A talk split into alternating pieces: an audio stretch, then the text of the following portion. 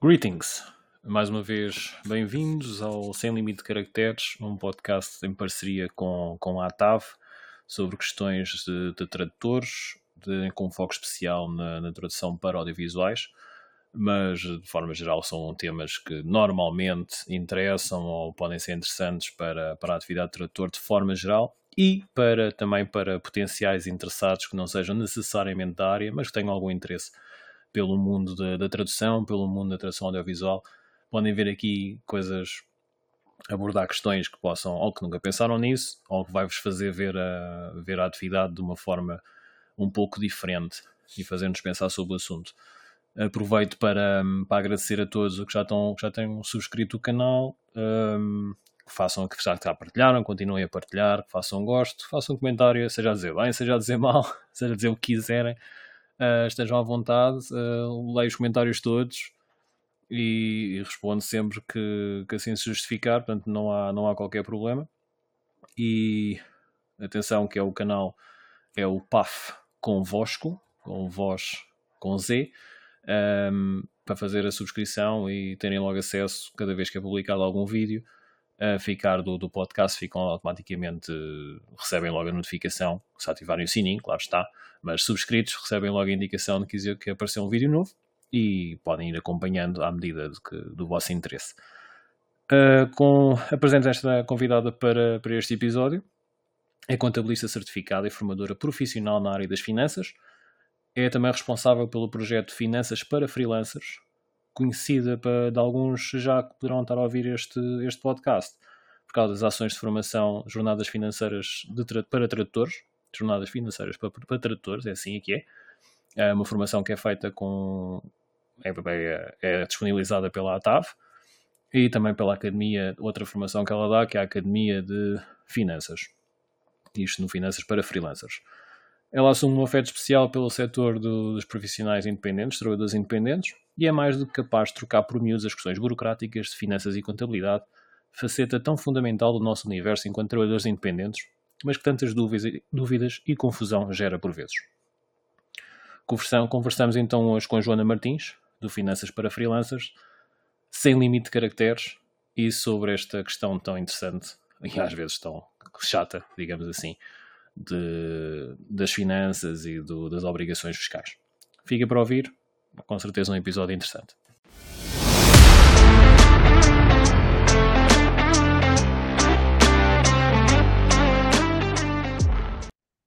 Joana, saudações. Obrigado por, eh, por aceitares o convite, estás aqui neste hoje a falares comigo no, no Sem Limite de Caracteres. Uh, olá ao pessoal que possa estar a ouvir para mais um episódio. Esperemos que não seja tão grande como tem sido, ou se calhar este até se justifica, vamos ver.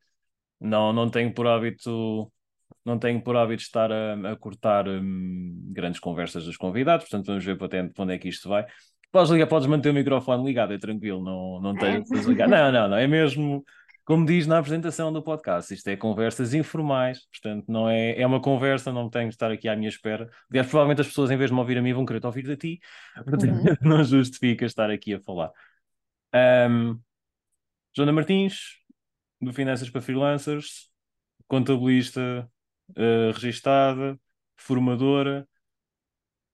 Dizem tu não, que. Tu não me pediste bio, eu achei, eu, eu lembrei-me hoje.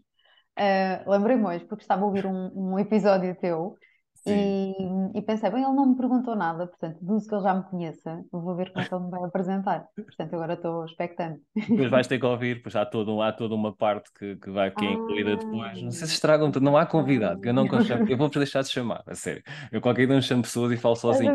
Porque não há. Um ver, eu estava bem com o micro desligado, estraguei esta parte. Mas não todos, todos, todos, todos, não há um, não há um que não venha para aqui e faça-me um spoiler qualquer de como é que isto se faz. Há qualquer coisa, ou porque edito, ou porque acrescento ou porque corto, ou porque hum. faço o painel a seguir.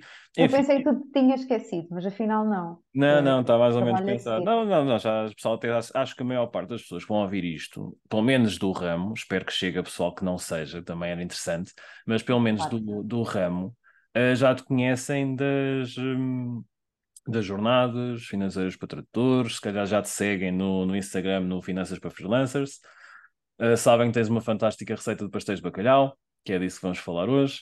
Uhum. Como é que tu Do conheces? E a, somos do Lidl. E a lasanha, não é? Também. A lasanha era boa. Era, era. Agora já não é. Já não é? A receita foi alterada. A sério? Eu acho que não foi o meu paladar que alterou. Uh, eu, durante muitos anos, principalmente no, no, nos anos da licenciatura, não é? Um, comprava muitas vezes a lasanha do Lidl e era a chefe Martins e o prato era sempre lasanha, lasanha. do Lidl, também ninguém precisava de saber.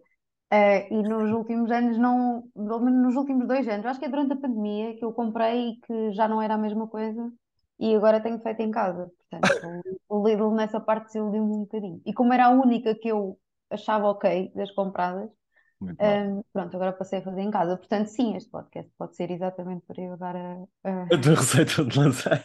Pronto, podemos dedicar meia hora a isso, parece-me que é uma coisa. Se puderes fazer, tipo, fazer aqueles programas da manhã, se quiseres pôr a fazer, entretanto, e vais explicando como é que. É, vou pôr a cozinha e continuamos a gravar.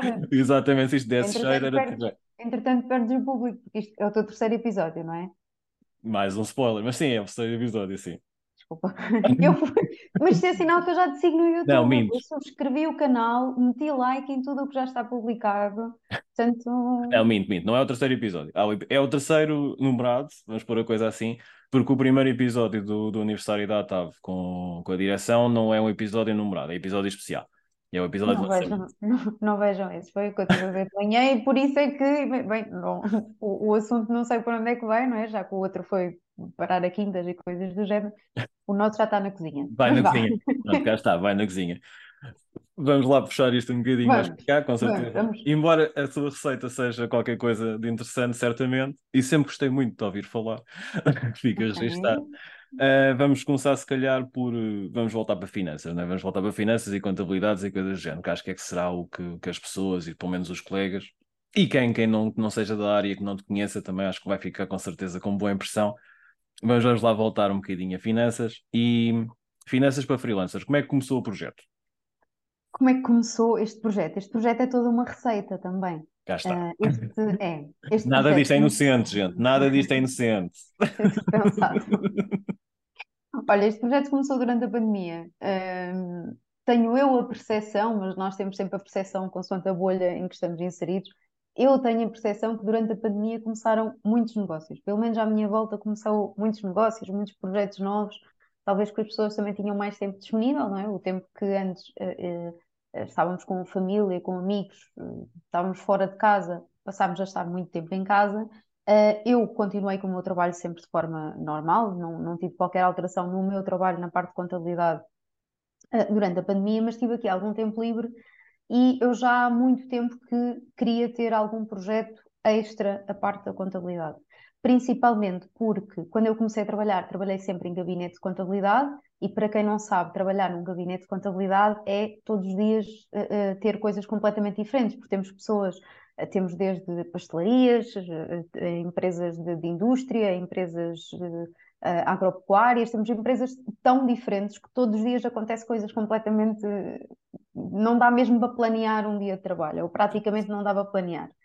Um, e na altura eu achava que isso me esgotava, mas depois, quando saí e passei a ser contabilista interna de uma empresa ou de um conjunto de empresas software informático só, era só isso. Era um conjunto de empresas, dedicávamos todos ao mesmo, era sempre a mesma equipa de trabalho e faziam todos coisas diferentes daquilo que eu fazia. Eu era a única contabilista. Uh, e eu senti muita falta de uh, todos os dias haver pessoas a perguntar-me coisas completamente descabidas e de eu não saber responder e ter dito estudar. Uh, senti muito falta desse, quase me de sentir útil. Não é que na empresa onde eu estava não, não, não tivesse o meu trabalho normal, mas sentia muito essa falta de novidade e de ajudar e, e de dar formação também, porque eu antes dava formação e depois, quando passei a ser contabilista interna, não tinha essa parte porque não tinha ninguém para formar. Um, uh, e, e, muito por a conjugação das duas coisas, eu já queria há muito tempo ter algo meu e durante a pandemia tive tempo, comecei a criar um plano de negócios mesmo. Eu comecei a criar algumas ideias de negócio e comecei a fazer algumas simulações do que, não a nível de financeiro mesmo, mas a nível de produtos e o que é que podia incluir e quem é que podia ser o meu, o meu público, o meu público-alvo e o que é que eu podia acrescentar. Um, comecei a ter algumas coisas escritas e tinha várias ideias na, na, altura. Um, e decidi experimentar. A, a, a dos freelancers, e, e, desde o início começou muito para esse, para esse público, trabalhadores independentes, malta da área artística, áreas mais técnicas, quase que as chamadas atividades profissionais, ou seja, a pessoa só desempenha a sua profissão, não é uma atividade empresarial. Uma atividade empresarial é quando, quando eu tenho um, um, um restaurante aberto, por exemplo, existe aqui um negócio, eu preciso contratar pessoas, eu preciso de fornecedores, eu preciso de uma série de coisas para o meu restaurante funcionar. Ele não funciona só comigo, sozinha, não dá. Certo. Agora, a minha atividade como contabilista, ou como formadora, ou como tradutora, são atividades profissionais. Eu só preciso de meu tempo, meu conhecimento, uma outra ferramenta, mas a verdade é que é tempo e conhecimento a ser trocado por dinheiro. Uh, então, percebi logo que este era o público com que eu queria, queria trabalhar, uh, muito também por outras experiências profissionais que já tinha tido no, no gabinete de contabilidade. Fiz um mini plano de negócio, experimentei Uh, as minhas pessoas reagiram bem, começaram a chegar pessoas ao, ao, ao, Instagram, sempre foi muito, tudo aquilo que eu fui construindo sempre foi muito para responder a essas pessoas e àquilo que, ok, se me faziam questões, faz sentido uma formação para resolver este tipo de coisas. E foi assim que foi, foi crescendo. E, e que cheguei até à TAP também e, e, e a outros, outros profissionais desta, destas áreas. Muito, muito rapidamente, porque fiquei sempre com essa curiosidade de outras conversas, de outras sessões de outras coisas fora de podcast. Uhum. De onde é que vem essa. Sempre disseste ter uma ligação de ter uma simpatia vá especial, quer ou pelo ramo ou pela TAV, ou pelo ramo do audiovisual, da tradução. De onde é que isso, de onde é que isso vem? Olha, se calhar porque devem ter sido das primeiros clientes que eu tive. Eu tenho assim áreas muito dentro do universo freelancer, depois tenho muitos tradutores, muitos psicólogos, muitos fotógrafos, tenho assim áreas que naturalmente chegam até mim. E depois, bem, pela referenciação, e, e, acaba por ser muito, vocês é que fazem isto. Ou seja, uh, uh, eu se calhar comecei a posicionar-me para trabalhadores independentes de forma geral, mas são vocês, público, vocês tradutores neste caso, que como se referenciam uns aos outros e como convidam agora para, para, para as vossas formações, para as jornadas financeiras, como me convidam para este tipo de coisas, acabo por ficar uh, com cada vez com mais público nesta área, mas não é por nada em específico da minha parte pessoal, é, é só mesmo porque foi acontecendo. Às vezes podias sentir aquela identificação de, de projeto é sempre diferente, né? quando vinhas desse, desse teu historial de, de gostares desse desafio, das coisas serem, não, nunca teres o dia nunca ser igual, é um bocado paralelo Uh, por exemplo, podes traçar esse paralelo à área, quer um tradutor normal, quer um audiovisual, depois trabalhas num episódio de, sei lá, do, do Anatomia de Grey e amanhã trabalhas num documentário de tubarões. Uh, também ser esta, esta inconstância às vezes podia por aí, ou outra história qualquer. Mas pronto, a lasanha está a fazer. Estamos a fazer. Estamos a fazer, estamos a fazer. Um, Dizeste uma coisa interessante, um, reparo que fiquei aqui, ficou-me aqui na orelha, do, em relação à pandemia e do, do criar negócios. Um, sentiste também que seria essa oportunidade, ou seja, do sair do gabinete, vamos pôr a coisa assim, do que, é que aconteceu na pandemia? Um trabalho convencional, com, com, a, com a asneira que eu posso estar aqui a dizer da, da, da nomenclatura, mas um trabalhador por conta de outrem provavelmente viu-se a receber salário sem executar, sem, ou com apoio de alguma maneira, sem executar a função. Então viu ali uma grande janela de tempo que podia ocupar a fazer lá, bolos para fora, para mantermos aqui o, o fio condutor. Uh, o freelancer não. Achaste que isso, que conseguiste usar esse espaço dessa maneira ou foi só mesmo redescobrir a tua, tua vontade de querer estar, de querer estar com várias coisas diferentes? Uh, não, também era um público que continuava disponível. Ou seja, eu, atenção que na pandemia eu já não estava no escritório de contabilidade, ah, ou seja, okay. eu não passei por aqueles desafios de ter clientes da restauração, do turismo, uh, agências de viagens e coisas assim, que acredito que, tinha, que tenha sido um desafio gigante.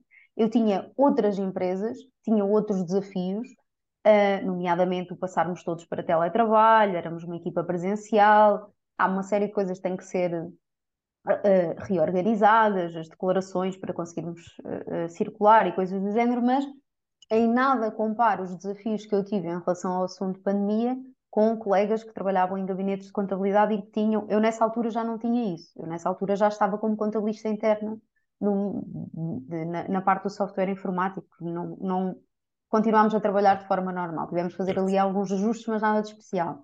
Agora, claro que quando eu pensei qual é o mercado que eu quero trabalhar, quais são as pessoas que eu quero receber, eu queria pessoas que. Primeiro, queria pessoas que trabalhassem exclusivamente online.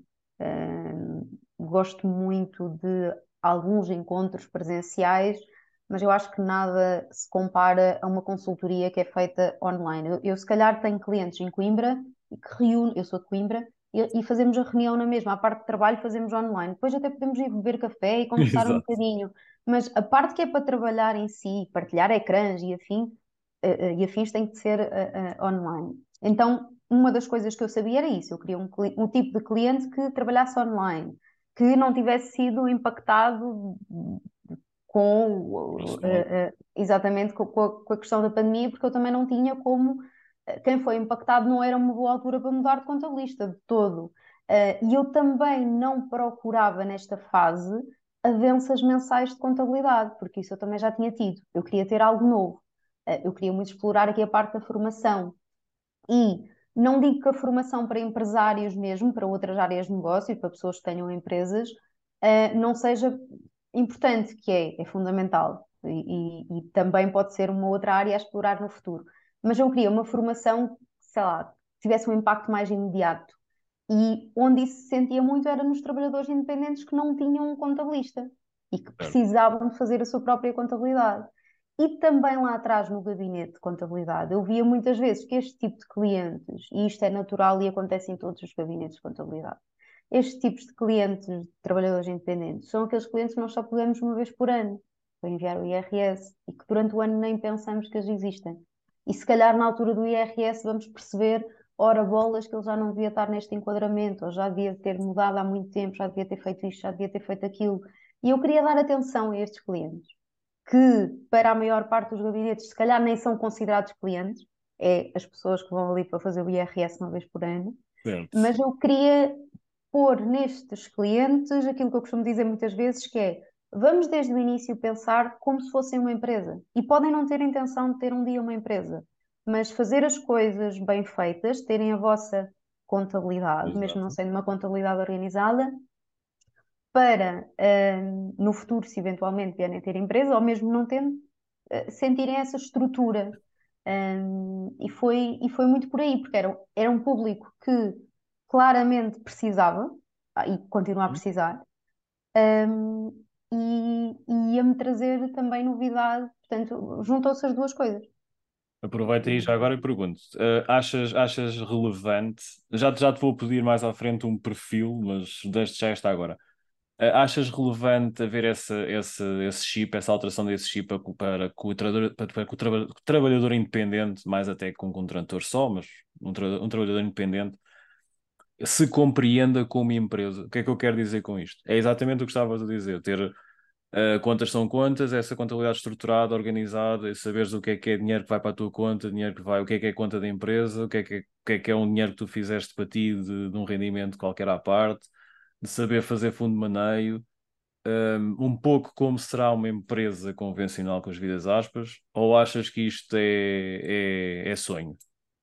Eu acho que é fundamental e não é sonho, não é de todo. Claro que não precisamos ter uma estrutura comparada com uma empresa mas precisamos ter a parte do planeamento, como tu estavas a dizer, ter minimamente a noção do que é que vai entrar e o que é que vai sair de dinheiro, quando é que vai entrar e quando é que vai sair. Um, trabalhador independente não pode de forma nenhuma perceber quando é que, quanto é que vai pagar de IRS eh, na altura em que entrega a declaração e faz a simulação e olha, ok, está mais ou menos dentro do ano passado.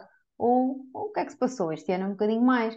Não pode acontecer. Tem, tem que haver tem de haver uma previsão ao longo do ano. Uh, não precisa de ser com esse rigor que a empresa tem, até porque ele não é obrigado a isso, um trabalhador independente não é obrigado a ter contabilidade organizada, não é obrigado a pagar uma avença mensal a um contabilista, mas é suficiente uma formação nesta, nesta área, uh, e foi muito por aí, a Academia de Finanças nasceu exatamente para isso, que é para ser um produto-chave na mão, de agora tu vais ser o teu mini contabilista, isto são as coisas que tu precisas de saber, vamos ter formação sobre esta área, se tu quiseres fazes por ti.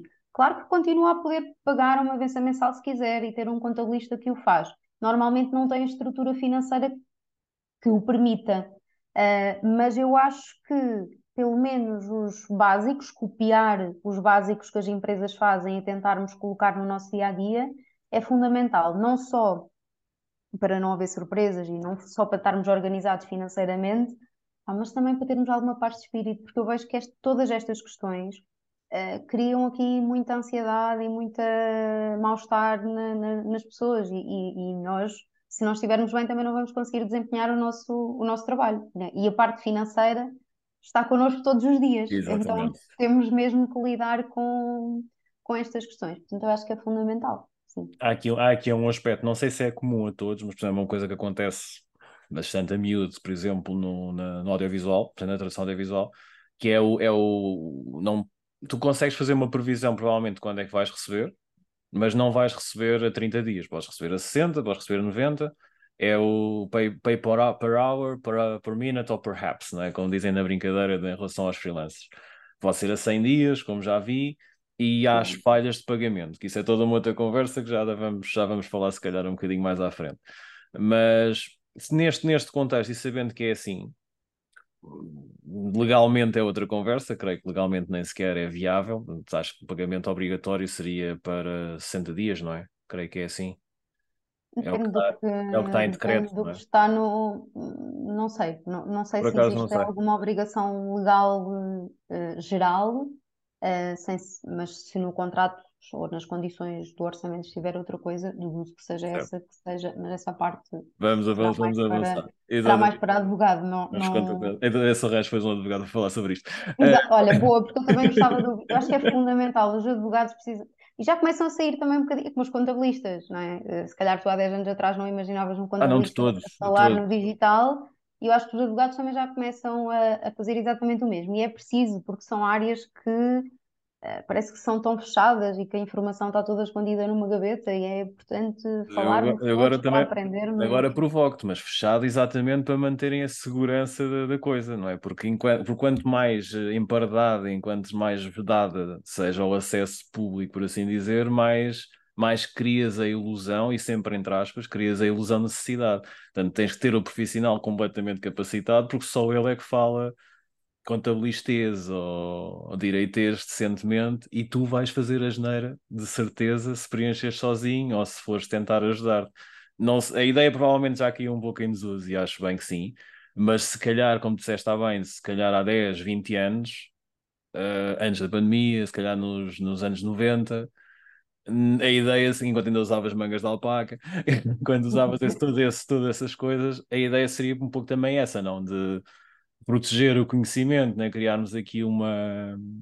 É, se calhar nos profissionais mais antigos ainda existe. Eh, eh, eu acho que vamos ter na mesma a ganhar e eu continuo a faturar mesmo, e se calhar até a faturar a clientes que já aprenderam muitas coisas comigo gratuitamente, no online, em artigos do blog, eh, em informações pequenas que vão fazendo quase que para testar o profissional. Eu acho que muitas vezes as pessoas vêm a um pequeno workshop ou assim, muito para, ok, vou. E até às vezes workshops gratuitos que eu já fiz, gratuitos para, para as pessoas muitas vezes, mas pagos por câmaras municipais, por, por escolas, por, por empresas, o que seja.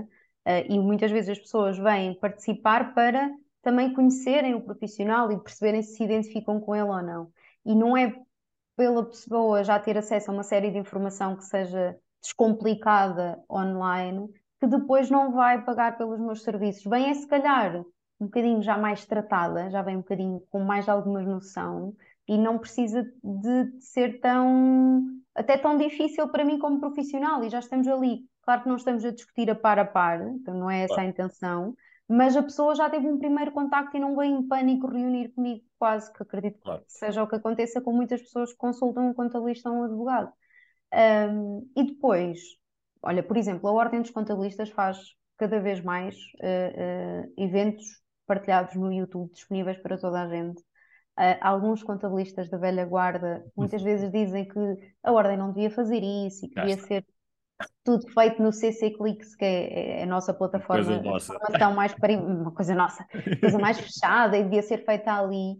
Uh, e a bastonária responde e bem que a ordem também tem uma parte de uh, responsabilidade social e de, de, querer educar as pessoas e, e, ajudar as pessoas. Uh, claro que não vai ser ajudar consultoria um para um, não é isso. Uh, houve uma altura, durante a pandemia principalmente, que havia muitas questões no chat e que, como é óbvio, ninguém, ninguém que estava a dar a formação ia estar a responder a essas questões, porque isso era consultoria individual.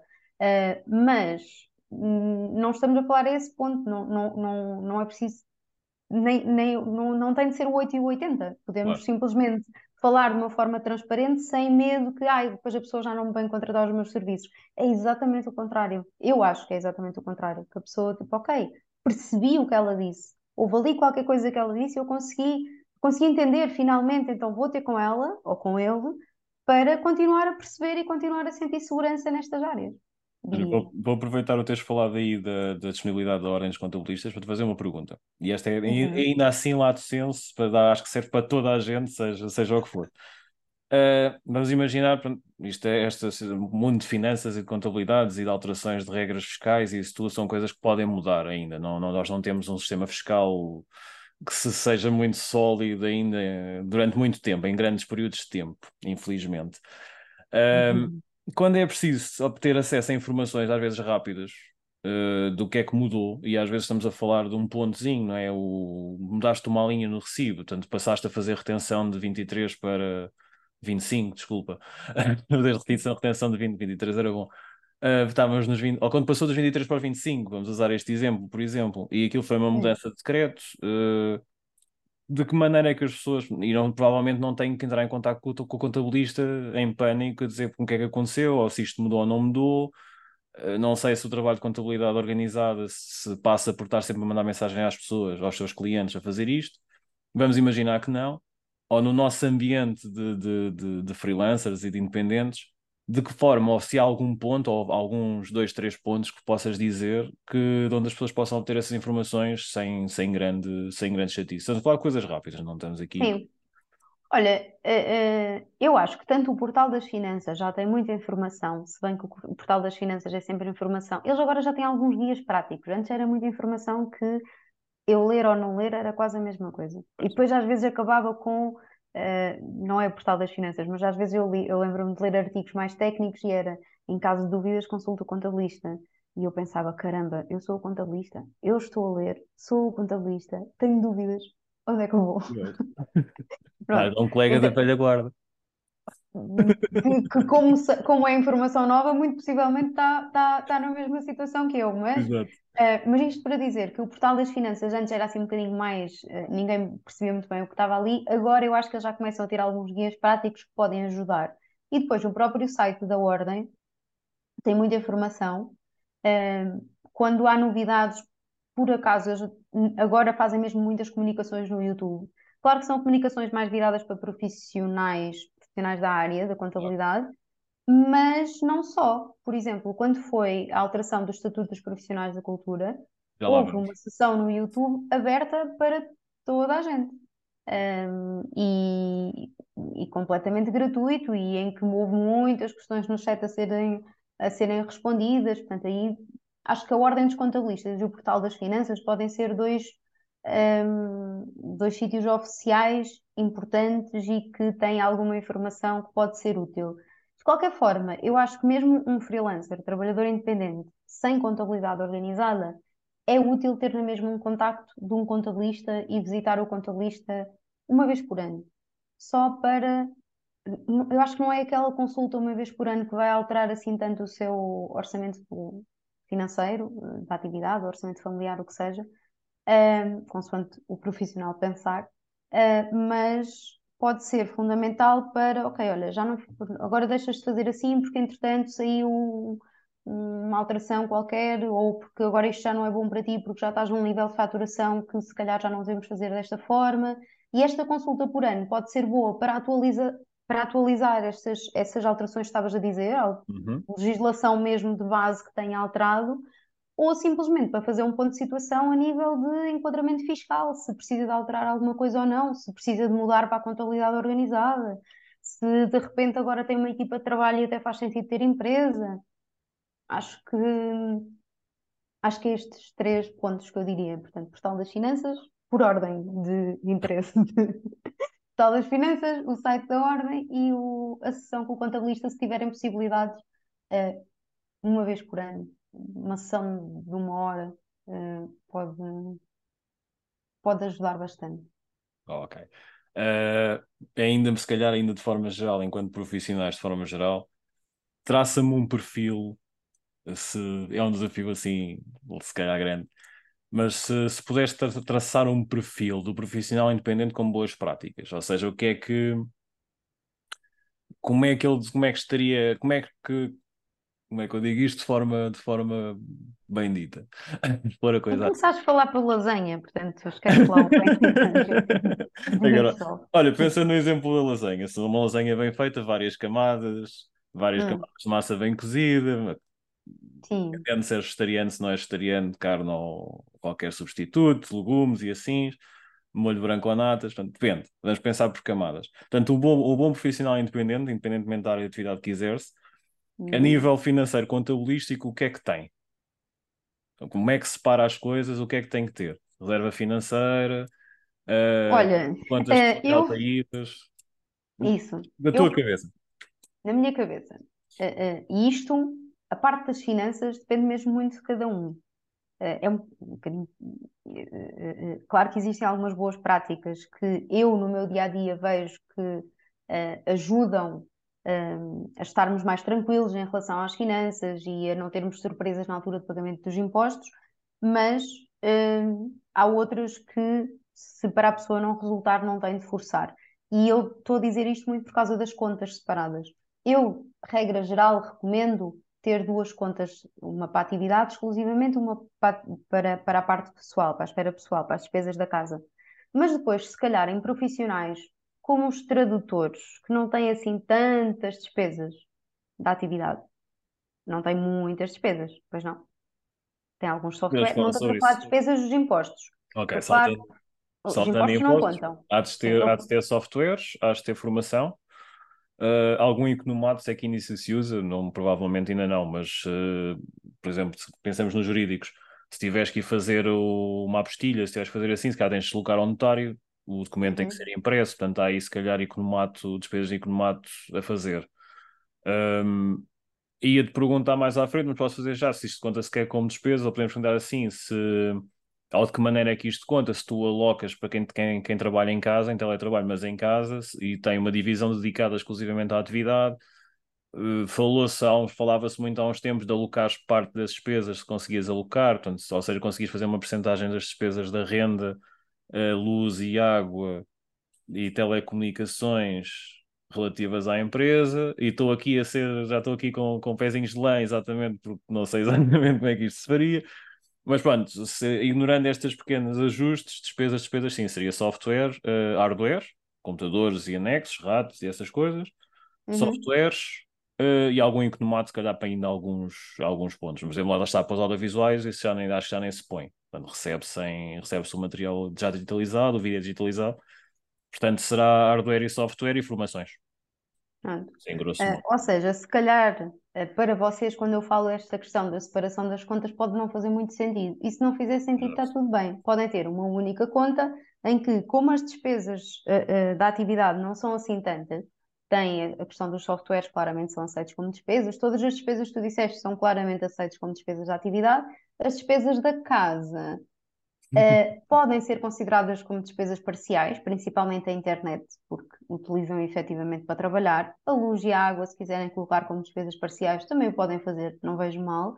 Uh, no entanto, só são consideradas 25% dessas despesas na atividade. Os outros 75% são consideradas na esfera pessoal. Um, Portanto, e, e, em relação às despesas, não querendo ir assim em muitos detalhes, mas Exato. em relação às despesas também é importante dizer que a maior parte dos trabalhadores independentes está num regime simplificado. E no regime simplificado é o chamado regime das percentagens automáticas. Portanto, todos os trabalhadores independentes de uma mesma atividade profissional, neste caso todos os, os, os tradutores, uh, são tributados da mesma forma, independentemente de terem muitas despesas ou não, tanto em IRS como em Segurança Social, vão ser tributados sobre uma determinada percentagem da faturação. No caso do IRS é 75%. Portanto, alguém que fatura 10 mil euros, para uh, as finanças, 7.500, 75% são considerados como lucro e os outros 2.500 são assumidos como despesas, de forma automática. Mesmo que este trabalhador independente tenha 500 euros de despesas e não os 2.500 assumidos de forma automática, ou que tenha 5 mil ou 10 mil euros em despesas. Uh, esta, esta, estas percentagens só não são assim quando a faturação passa aos 27.360 euros, 27 mil ano. Se passarmos este valor de faturação, já temos que deter uma determinada percentagem de despesas, que são 15% da faturação que excede os 27 mil euros, 27.360. Ou seja, vão ser sempre, é só 15% do valor excedente, não é, não é muito. Portanto, só tem, regra geral, só tem dificuldade em justificar aqui estes 15%, quem já tem, muita, já tem uma faturação muito alta, 40 mil, 50 mil euros. É, se calhar para algumas pessoas que estão a ouvir isso pode não ser muito alto, mas para o universo que eu vou vendo já são faturações que, que não é assim muito comum. Uh, portanto, na, nas pessoas que estão abaixo dos 27 mil euros, esta questão das despesas nem é uma preocupação. Podemos classificar na mesma, não é fatura, dizer se é uma despesa de atividade ou não, mas apenas para fazer as coisas bem feitas, porque até aos 27 mil euros de faturação, ou para ser correta, até aos 27.360, é igual ter muitas despesas ou não ter uh, uh, o efeito tanto para a Segurança Social como para a IRS vai ser exatamente a mesma coisa. Um, posto isto, isto para te responder à parte das despesas, uhum. foste buscar a outra pergunta, então vou voltar à lasanha.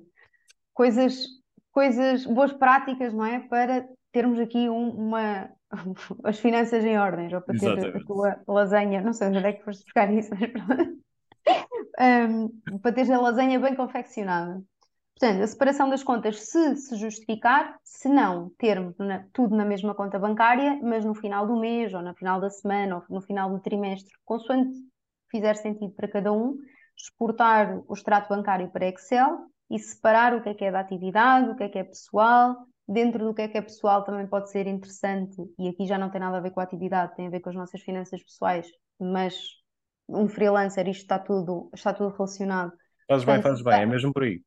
É, separar também o que são despesas uh, da casa, despesas de alimentação, a renda, água, luz, aquelas despesas que nós ficamos a pensar, okay, em que é que eu gastei estes 20 euros? Uh, ir criando aqui algumas rubricas de despesas, algumas categorias, para depois também conseguirmos fazer a avaliação do que é que, de onde é que está a ser gasto o nosso dinheiro e o que é que está a sobrar e o que é que está a ser feito com esse valor que, que não está a ser gasto. Está a ir para alguma poupança, se essa poupança tem algum objetivo, se está para investimentos. fazermos aqui, mesmo que não exista a separação das contas, é fundamental analisar uh, todas, as, todas as saídas e todas as entradas. Isto, se calhar, chega a um ponto, se a nossa uh, vida financeira é muito igual todos os meses, não precisamos fazer isto sempre. É? Podemos só fazer isto durante, uh, durante uns meses e, ok, já percebi que esta é a minha média de gastos na, na, na, parte pessoal, nas despesas, por exemplo, conjuntas da casa, esta é a minha média de gastos de uh, despesas para mim, de formação, de o que seja, e esta é a minha média de gastos da atividade. E não preciso depois também fazer isto, isto digo eu, não é? Se a pessoa se sentir confortável em manter esse controlo, pode o fazer. Um, mas se já sente que só está ali a gastar tempo, que já não, já não está a chegar a grandes conclusões, pode simplesmente deixar de estar em piloto automático e se calhar passado uns tempos uh, ver até os meses que passaram e ver só se os valores estão, estão dentro do, dos gastos que estão a ser feitos. Deixas-me abrir as janelas, está a ficar aqui. À vontade. Deve ser do forno, deve ser do forno. Meteste muito alto. É só 220, gente. Desculpa, 220 para fazer a lasanha, nem pensar, é 180. Não, não. Sim, 220. 220. Eu faço sempre a 180. 220, 20 minutos.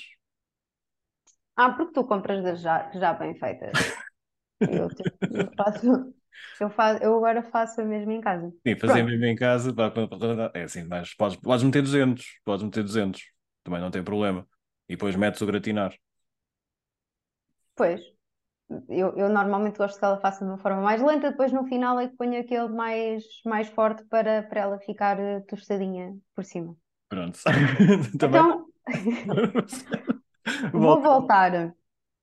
Vou voltar aqui. Então, estava, sim, boas práticas. Estávamos a falar em relação, seja na conta eh, separada ou não, temos de olhar para, sim, temos de olhar para a conta eh, de vez em quando, com a frequência que fizer sentido para cada um.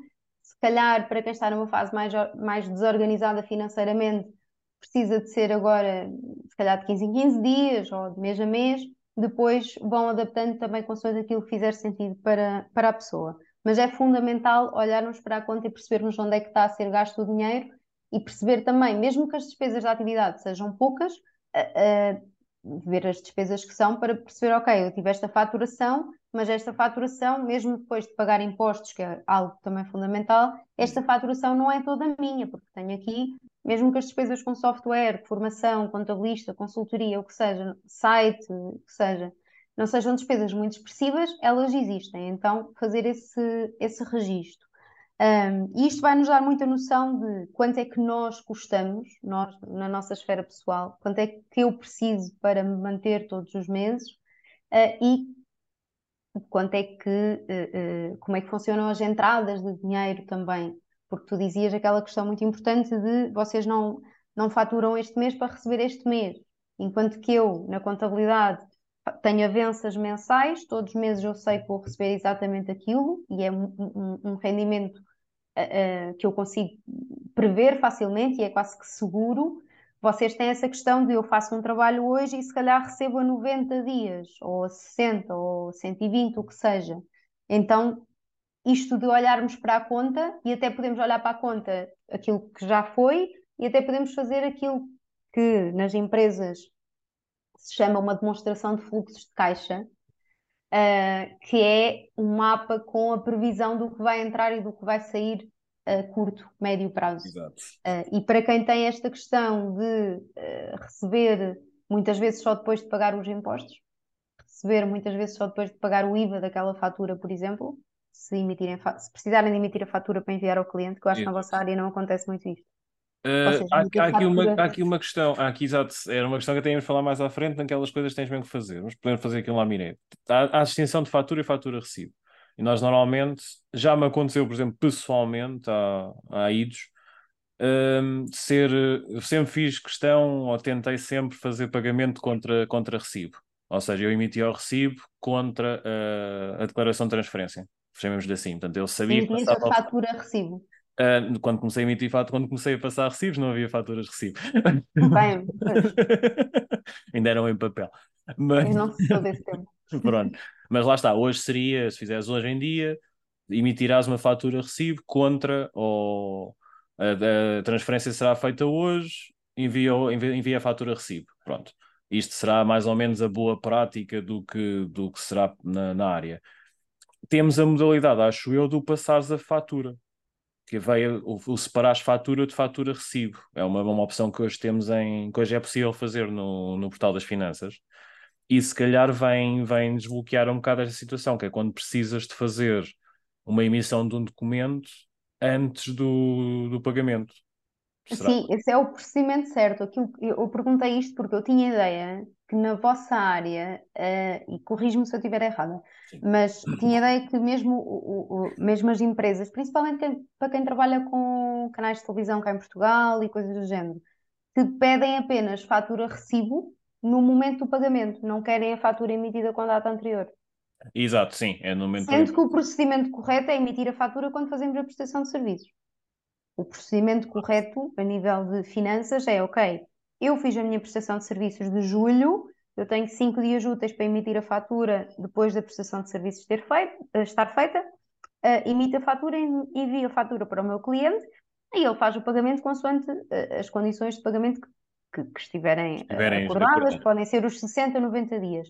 E por isso é que eu estava a dizer esta questão de pode acontecer vocês emitirem uma fatura, entregarem a fatura ao cliente agora em julho, por exemplo. Uhum. Uh, o julho, o IVA de julho tem de ser entregue, neste caso, pronto, como se mete agosto, férias fiscais, tem que ser entregue até 25 de setembro, mas não é normal um, ser, ou, ou se emitissem em junho, se emitissem no segundo trimestre, tinham que pagar aqui então agora durante o mês de agosto ou setembro por causa das férias fiscais e se calhar só recebiam do cliente em setembro ou em outubro. outubro. Pode acontecer, tu dizes outubro com mais certeza, em outubro, novembro, Natal, pronto. Se calhar. Uh, pode acontecer isto, nós emitirmos a fatura, estarmos a pagar o IVA ao Estado e ainda nem sequer termos uh, recebido a transferência do, do cliente. Isso, um... é, isso é em boas práticas, lá está. Lá está todo, todo o procedimento ultra correto, porque passarias a fatura. Uh, acredito que de forma geral, não, não por muita ilegalidade que haja aqui envolvida, ilegalidade entre aspas, mas é. Está no YouTube. Exato, é ótimo. Eu acho que este episódio vai ser lindo. É, o, é o último. Vamos acabar aqui porque vou ser invadido pela fiscalidade. Se ele não aparecer no próximo episódio, já sabem o que aconteceu. Fiscal das finanças e vamos embora a isto. Sou eu e o tipo da Altice. Adiante. Porque a questão é um pouco essa. É o que eu estava a te dizer. Normalmente fazemos contra, contra pagamento. E é o que estava a dizer. Portanto, provavelmente vamos acumular. Vamos fazer, vamos receber um, vamos receber um, fazer uma, vamos emitir uma fatura, de recibo de um valor que foi, que foi, foi, foi contabilizado, ou deveria ter sido contabilizado dois, três, vá, dois meses antes. E isto acho que é procedimento mais ou, mais ou menos normal. Não sei até se a nível empresarial, já que estás a falar nisso, levantaste esse ponto, e é uma dúvida minha. Não sei se a nível da empresa, se essa, essa contabilidade também funciona bem, se isto está bem feito. Portanto, se, se me pedes naquela altura, o trabalho também é feito antes. Acho que há aqui passos, estás a ver? Como, como a própria empresa também recebe do canal uh, mais tarde, também uhum. se calhar há decalagem do, do, do, do, pagamento, ou se do, do LSP, portanto, da grande empresa estrangeira que vai fazer o pagamento ao mesmo tempo. Como tens aqui várias peças, também está toda a gente com a contabilidade mal, mal processada, não? Não, porque independentemente da fatura ser emitida ou não, a contabilidade funciona de forma diferente. A contabilidade reconhece, supostamente, reconhece o gasto quando ele acontece, mesmo que depois a fatura venha depois. Por exemplo, imagina, eu tenho uma empresa, uh, olha, vou utilizar o, o, a empresa de, de software informático que, que, que, que, acontece muito terem no software, acontece muito termos anuidades em uhum. que temos o plano de manutenção e de acompanhamento ao cliente. E imagina que seria faturado tudo em agosto, mas o acompanhamento era um ano completo, ou seja, era de agosto a agosto. Então, este ano eu só vou considerar como rendimento deste ano ou como gasto, se for eu adquirir o software, uhum. consoante se eu estou a vender ou a comprar, uh, só vou considerar na minha contabilidade a parte que interessa deste ano. Por isso, para eles, eu acho que eles deviam exigir a fatura no, no, no, momento em que a prestação de serviços é feita, mas só porque essa é a forma correta do código do IVA.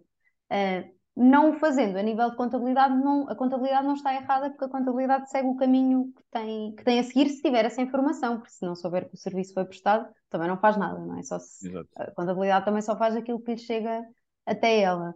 Um, mas sim, eu lembrei-me disso porque estava a dizer que era importante fazerem aqui as previsões de entradas e saídas, mas na prática sei que não acontece tanto esta questão do IVA e até por um lado ainda bem, não tem esta questão de ter que adiantar o imposto sem o ter recebido.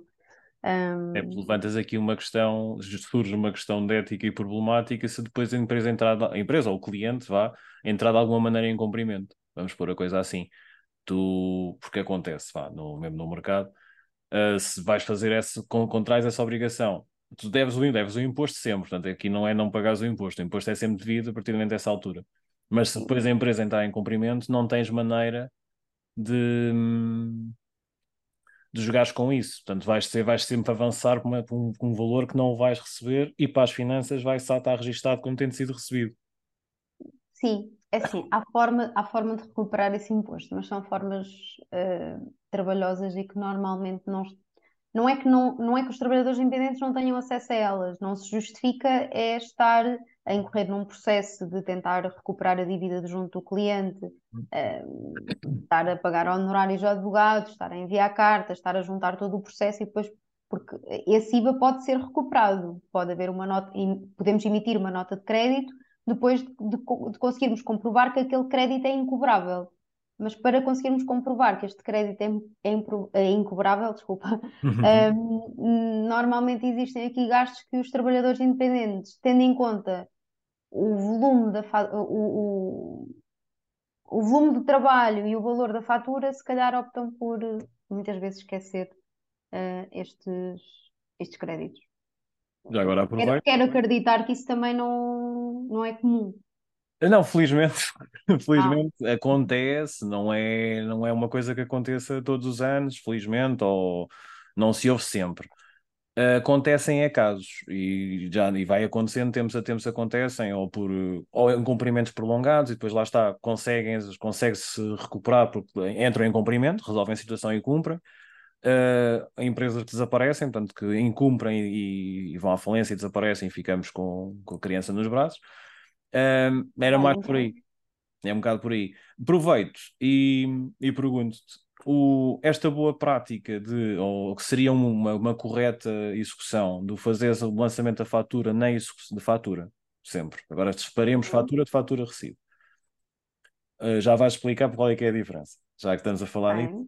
Uh, mas separando fatura de fatura recibo, será esta boa prática uma. Podemos usar a fatura, passando-a na altura da prestação de serviço, como comprovativo no caso de incumprimento. Ou seja, vamos imaginar uma situação destas, uma empresa incumpre, um canal incumpre, o que seja, portanto, há um incumprimento do cliente, e é preciso consultar uh, advogado para processo conjunto, para, um, para fazer, para tentar fazer um, okay, dinheiro, portanto, todos aqueles processos legais. O facto de teres este documento da fatura serve de, de prova, constitui prova, é possível ser usado dessa maneira, uma ferramenta? Eh, eh, sim, a fatura é fundamental, porque a partir do momento que a fatura é emitida é que começa a contar o tempo que foi acordado com o cliente como na, na, nas condições de pagamento. A verdade é que, não é? É a fatura que hum, é a fatura que comprova que, ok, a prestação de serviços está feita, começou agora a contar o tempo. Eu emito a fatura agora em agosto, é 60 dias, então no final de então setembro então, deve ser feito o pagamento. Então vamos lá fazer uma coisa, voltando aqui um dois passos atrás, vamos, muda a ordem disto tudo, não há problema nenhum. Um passinho atrás. Uh, distingue-me fatura de fatura recibo. Ok. Vamos, então, vamos fazer isto devagarinho. Distingo os três. Quando nós entramos no portal das finanças para emitir. Não, não, é fatura, recibo e fatura recibo. Ah, ok, sim. sim. Quando, nós. Quando nós entramos no portal das finanças para emitir um documento, existem estas três opções. Então, a fatura é o documento que diz: estes são os meus honorários. Eu prestei o serviço, o serviço está feito, está entregue, ou mesmo que não tenha sido prestado, mas estava nas condições de fazerem, por exemplo, um adiantamento, pode ser também uma fatura. Portanto, eu tenho direito a receber. A fatura é, é exatamente isto: é eu tenho direito a receber. Está feito, está feito o meu trabalho, pode-me fazer o pagamento. Quando o cliente me paga, eu emito um recibo. O recibo é um documento que diz eu recebi, como o nome indica, Exato. eu recebi. É um documento de quitação, é um documento que limpa a conta corrente do cliente. Se nós tivéssemos um programa de faturação, era o documento que ia limpar e o cliente ia ficar sem dívida. Portanto, fatura é o primeiro documento, recibo é o documento que nós emitimos quando já temos o pagamento na nossa mão. Se estes dois uh, momentos, o momento de faturar e o momento de receber, por acaso se derem simultâneo, por exemplo, quando alguém compra uma sessão de consultoria comigo no meu site, eu não envio uma fatura à pessoa. Porquê? Porque a pessoa fez-me o pagamento e não me pediu inicialmente uma fatura antes, não, só comprou no site. Certo. Então, o, o, meu direito a receber misturou-se com o recebimento, a pessoa já me pagou. Então eu emito uma fatura recibo, que são os dois documentos num único documento. Ok. Ok. Pegando nessa, pegando nessa informação, lá está. Como normalmente, presumo, 80 a 90, 80 a 90% dos profissionais da área passarão fatura recibo por uma questão de simplicidade. Porque lá está, é, é contrato de pagamento independentemente do, do, do projeto ter sido Sim. feito antes ou no momento. Isso é que é a questão. Portanto, dirias que o ato de passar a fatura sempre seria aqui uma maneira de, de salvaguarda, principalmente quando não há acordo de prestação de serviços. Essa era a primeira maneira, não é? De haver um, um contrato de prestação de serviços seria sempre o, o ideal. Uh, porque numa situação em que depois precisam de recorrer a algum advogado para conseguir recuperar créditos, o, se não houver um contrato de prestação de serviços, só fatura onde é que está, onde é que está por escrito as condições de pagamento. não fica prescrito em lado nenhum? Pode ficar. Segundo. Pode, okay. sim, fica. normalmente fica, fica. Normalmente fica prescrito. Agora, vamos lá, vamos lá pôr a coisa. Eu gosto, adoro a tua cara, ficas sempre com um ar. já, já se calhar passar em várias sessões, já vimos sempre a tua cara. Quando começamos a entrar aqui nos meandros, como é que às vezes as coisas se passam financeiramente. Na, perdão, ah, isto é a minha área. cara curiosa de saber como é que começo, acontece na prática, porque eu sei que na prática, sim, eu sei que é completamente diferente do que eu, que eu leio nos livros. Aqui tens duas situações. Podes, e existem casos, certamente, em que se faz uh, um contrato de prestação de serviços, com definido, ou associado a um, a um contrato de, de, confidencialidade, normalmente, ou os dois independentes. O contrato de confidencialidade é outra questão. Uh, se calhar a, a prática mais comum será, existe momento escrito, mas será um, não sei se tem valor legal, portanto será um e-mail, há um acordo, há, uma, há um, um, um acordar de condições via e-mail, via mensagens, via o que seja, Uh, eu evito Telegram exatamente por causa disso, porque as mensagens são confidenciais e nunca se sabem o que, é que acontece, mas vá. Seja por mensagem, sempre seja por e-mail, há, um, há uma negociação que fica escrita nesse, nesse documento, mas não sei se o documento tem sequer valor legal, valor legal. Sabendo que pode não ter valor legal, daí a minha questão, e estou a, a ir um pouco por aí de o único documento que podemos ter, caso não haja um contrato de prestação de serviços de facto, será a, a emissão de fatura, ou recibo, ou neste caso fatura, e não se valerá um pelo outro, sendo que o ideal será até ter os dois. O ideal será sempre ter os dois, sim. Não sendo advogada, e, claro. e, e acho mesmo que, que, põe na tua lista uh, uh, receberes um advogado também para fazer este tipo de questões. Um, e até te posso recomendar depois alguns contactos de pessoas que eu vou falando e que acho que podem ser boas pessoas para tu trazer. Ok, boa. Um, mas a mim parece-me que só a fatura vai ser difícil, porque a fatura não tem as condições. Uh, um e-mail não sei se será válido ou não, portanto, o ideal é sempre que possível ter o contrato de prestação de serviços e a fatura.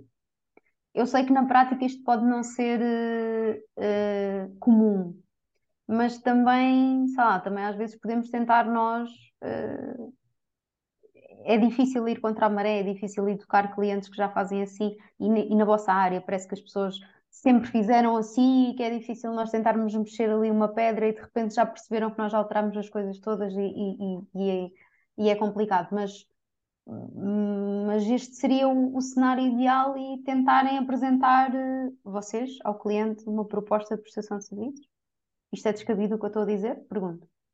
Acho que não, descabido acho que não. E acho que até que a associação, a TAV, por exemplo, está a fazer algum tipo de trabalho de forma a apresentar, nem que seja uma minuta ou uma, um projeto de, de, de, de, contrato de prestação de serviços que possa servir de, de, princípio de conversa, vamos pôr a coisa assim. Uh, descabido não acho, acho é o que estavas a dizer. São, mesmo até nós, tanto o profissional que ainda atua como profissional independente, quer o profissional que foi independente e constituiu a empresa, por exemplo, está a fazer o intermediário com o cliente final, Uhum. Uh, trabalhou sempre assim. Lá está, se calhar, aquela situação de não vou mexer, é assim que eu faço e estou habituado, quebra-me a rotina, quebrar a rotina exige mais trabalho, exige adaptação. É como aprendes um novo software, não é? tens sempre aquela fase de adaptação, mas o novo software o pessoal vê com melhores olhos. Agora. Mas tens um pouco esta situação de este, este, se calhar estes entraves. Numa outra perspectiva, se calhar um bocadinho mais animadora, também temos estes entraves, também nunca ninguém tentou fazer diferente também vou pôr a coisa assim e fica gravado, fica gravado a dizer isto. Se calhar nunca, nunca se tentou, ok, vamos sentar com a, com a figura com que estou a falar, eh, ou mesmo que seja por e-mail, fazer uma videochamada, por exemplo, e ok, fazemos, pomos isto em papel, fazemos isto, protege a empresa, de alguma maneira também é possível preencher a empresa com conta de prestação de serviços, fica definido que há um prazo, qual é que é o valor, esse tipo de coisas, e proteges o trabalhador independente também. Vamos. É, e às vezes também não é preciso um, pôr muito formalismo à volta disto. É, é, quase que encarar estas coisas como o normal. É, olha, eu a partir de agora passei, a, uh, passei a, ter aqui um modelo de prestação de serviços que protege as duas partes. Uh, Vou-vos enviar a proposta. Se quiserem até rever ou, ou, podem propor alterar alguma coisa, e depois assinam e enviam e pronto. Não, não, não é porque qualquer coisa que faça ruído no procedimento que as empresas já têm uh, instaurado vai ser é sempre doloroso. Parece que a empresa está ali naquela, naquela rodinha, naquele piloto automático uh, e, e, é sempre difícil quebrar alguma coisa. Quanto mais nós conseguirmos aligerar o processo e dizer, olha, está aqui vejam se para vocês está tudo bem, se querem alterar alguma coisa. Se estiver tudo bem, assinam, devolvam-me assinado e está, seguimos trabalho. Sim. Mas, Mas tu, está, tu, tu viestes com este assunto muito por causa do normal ser vocês emitirem fatura recibo e isso ser o um normal da área. Sim, é? acho que acredito que será o normal na área. Não vou, vou fazer aqui uma generalização brutal, não conheço toda a gente, mas acredito que será o padrão, o padrão mais normal, sim. Será não é só na vossa área também. Uh, isso, é, isso é muito comum e eu até percebo o porquê. Uh, porque, por muito que, ok, já dissemos qual é, é o procedimento correto, fatura recibo ou fatura recibo se o pagamento for no momento da prestação de serviços, for um pagamento imediato. Uh, mas eu percebo o porquê de fazerem isto porque Principalmente para quem emite faturas no portal das finanças, a retenção na fonte só vai a informação no recibo, não vai na fatura. Quando nós emitimos a fatura, a única linha que nós podemos colocar a informação é relativamente ao IVA. Portanto, o cliente não vai ter a informação que é para fazer retenção na fonte ou se não é para fazer retenção na fonte, e muitas vezes isso também pode causar algumas confusões com os clientes, e eu sei que isso é muito normal acontecer. Uh, porque, por muito que a obrigação de retenção na fonte seja, e, e, isto é um novo assunto, não sei se estava na tua lista ou não, mas acho que a retenção na fonte é sempre algo que, que, que causa confusão também. Uh, por muito que a retenção na fonte seja uma obrigação da empresa, é a empresa que deve fazer retenção, é diz o, o, o código de IRS, é a empresa ou, ou o empresário com contabilidade organizada que contrata o trabalhador independente que é responsável por fazer a retenção na fonte e entregar esse imposto ao Estado uh, em nome do trabalhador independente. Depois, também temos um artigo que diz que quem fatura menos do que 13.500 euros ano fica dispensado de fazer esta retenção. Ora, eu que tenho uma empresa também não tenho a obrigação de saber, nem vou perguntar assim diretamente à pessoa se ela já faturou mais do que 13.500 euros ou não este ano, ou, ou, ou consoante o valor, porque este valor é 13.500 agora, no ano 2023, mas vai depois uh, a, a alterar uh, nos próximos anos. Um, e, e, por estas confusões em relação à retenção na fonte, e às vezes também falta de comunicação, porque depois existe quase que receio das pessoas falarem destes temas e acharem que vão perguntar ao cliente e o cliente vai achar que as pessoas tá, são burras e não deviam perguntar aquilo, ou por causa de não haver esta comunicação é que às vezes já há confusão e se calhar até há mais tempo perdido neste, é, nestas trocas, não é? Porque se às vezes falássemos de forma diretamente com o cliente, hum, não, não, havia este, não havia estes ruídos. Mas muitos profissionais, não só de, de tradução, atalham o caminho e emitem fatura recibo só quando recebem, muito por causa disto da retenção na fonte porque só uh, na fatura recibo é que vai as duas caixas, a caixa do IVA e a caixa da retenção. Sim. Abordaste aí a questão da retenção da fonte com as empresas. Como é que uhum. funciona a retenção da fonte com um cliente particular? Não há. Não há sequer. Retenção na fonte com um cliente particular nunca há. Porque o cliente particular, eu, Joana, sem ser empresa, uh, cliente particular, eu não tenho uma contabilidade para entregar esse imposto ao Estado. Imagina, tu, Paulo, sem ser no teu contexto profissional, recebes agora uma fatura, vais fazer uma prestação de serviços a uma oficina, por exemplo, recebes a fatura, vem lá, uh, uh, retenção na fonte, no caso das oficinas é 11,5%, e tens lá um valor, tens lá 25 euros. O que é que tu vais fazer esses 25 euros? Vais fazer alguma coisa? Não sabes o que fazer com ele, não é? Nós, clientes particulares, não, não estamos não temos uma contabilidade para entregar aquele imposto e nem, nem sequer estamos habituados a fazer isso. Eu, quando vou comprar alguma coisa, com sorte peço a fatura, mas se calhar amasso e ponho no, na reciclagem logo, porque não, não preciso guardar as minhas faturas da, da parte pessoal. Então vai logo para a reciclagem e iam lá os 25 euros que eu devia ter entregue supostamente às finanças. Mas clientes particulares nunca não têm essa capacidade. Ou seja, se nós, por, por engano, emitirmos uma fatura recibo com retenção na fonte para um cliente particular, um cliente que não tem eh, contabilidade organizada, Sim. esse imposto não vai ser entregue ao Estado por ninguém. Ou seja, é dinheiro que nós, nesse caso, perdemos. É 25% do valor do nosso honorário que, que nós perdemos por completo. 25% porque, no caso dos tradutores, a taxa de retenção na fonte é 25%. Exatamente.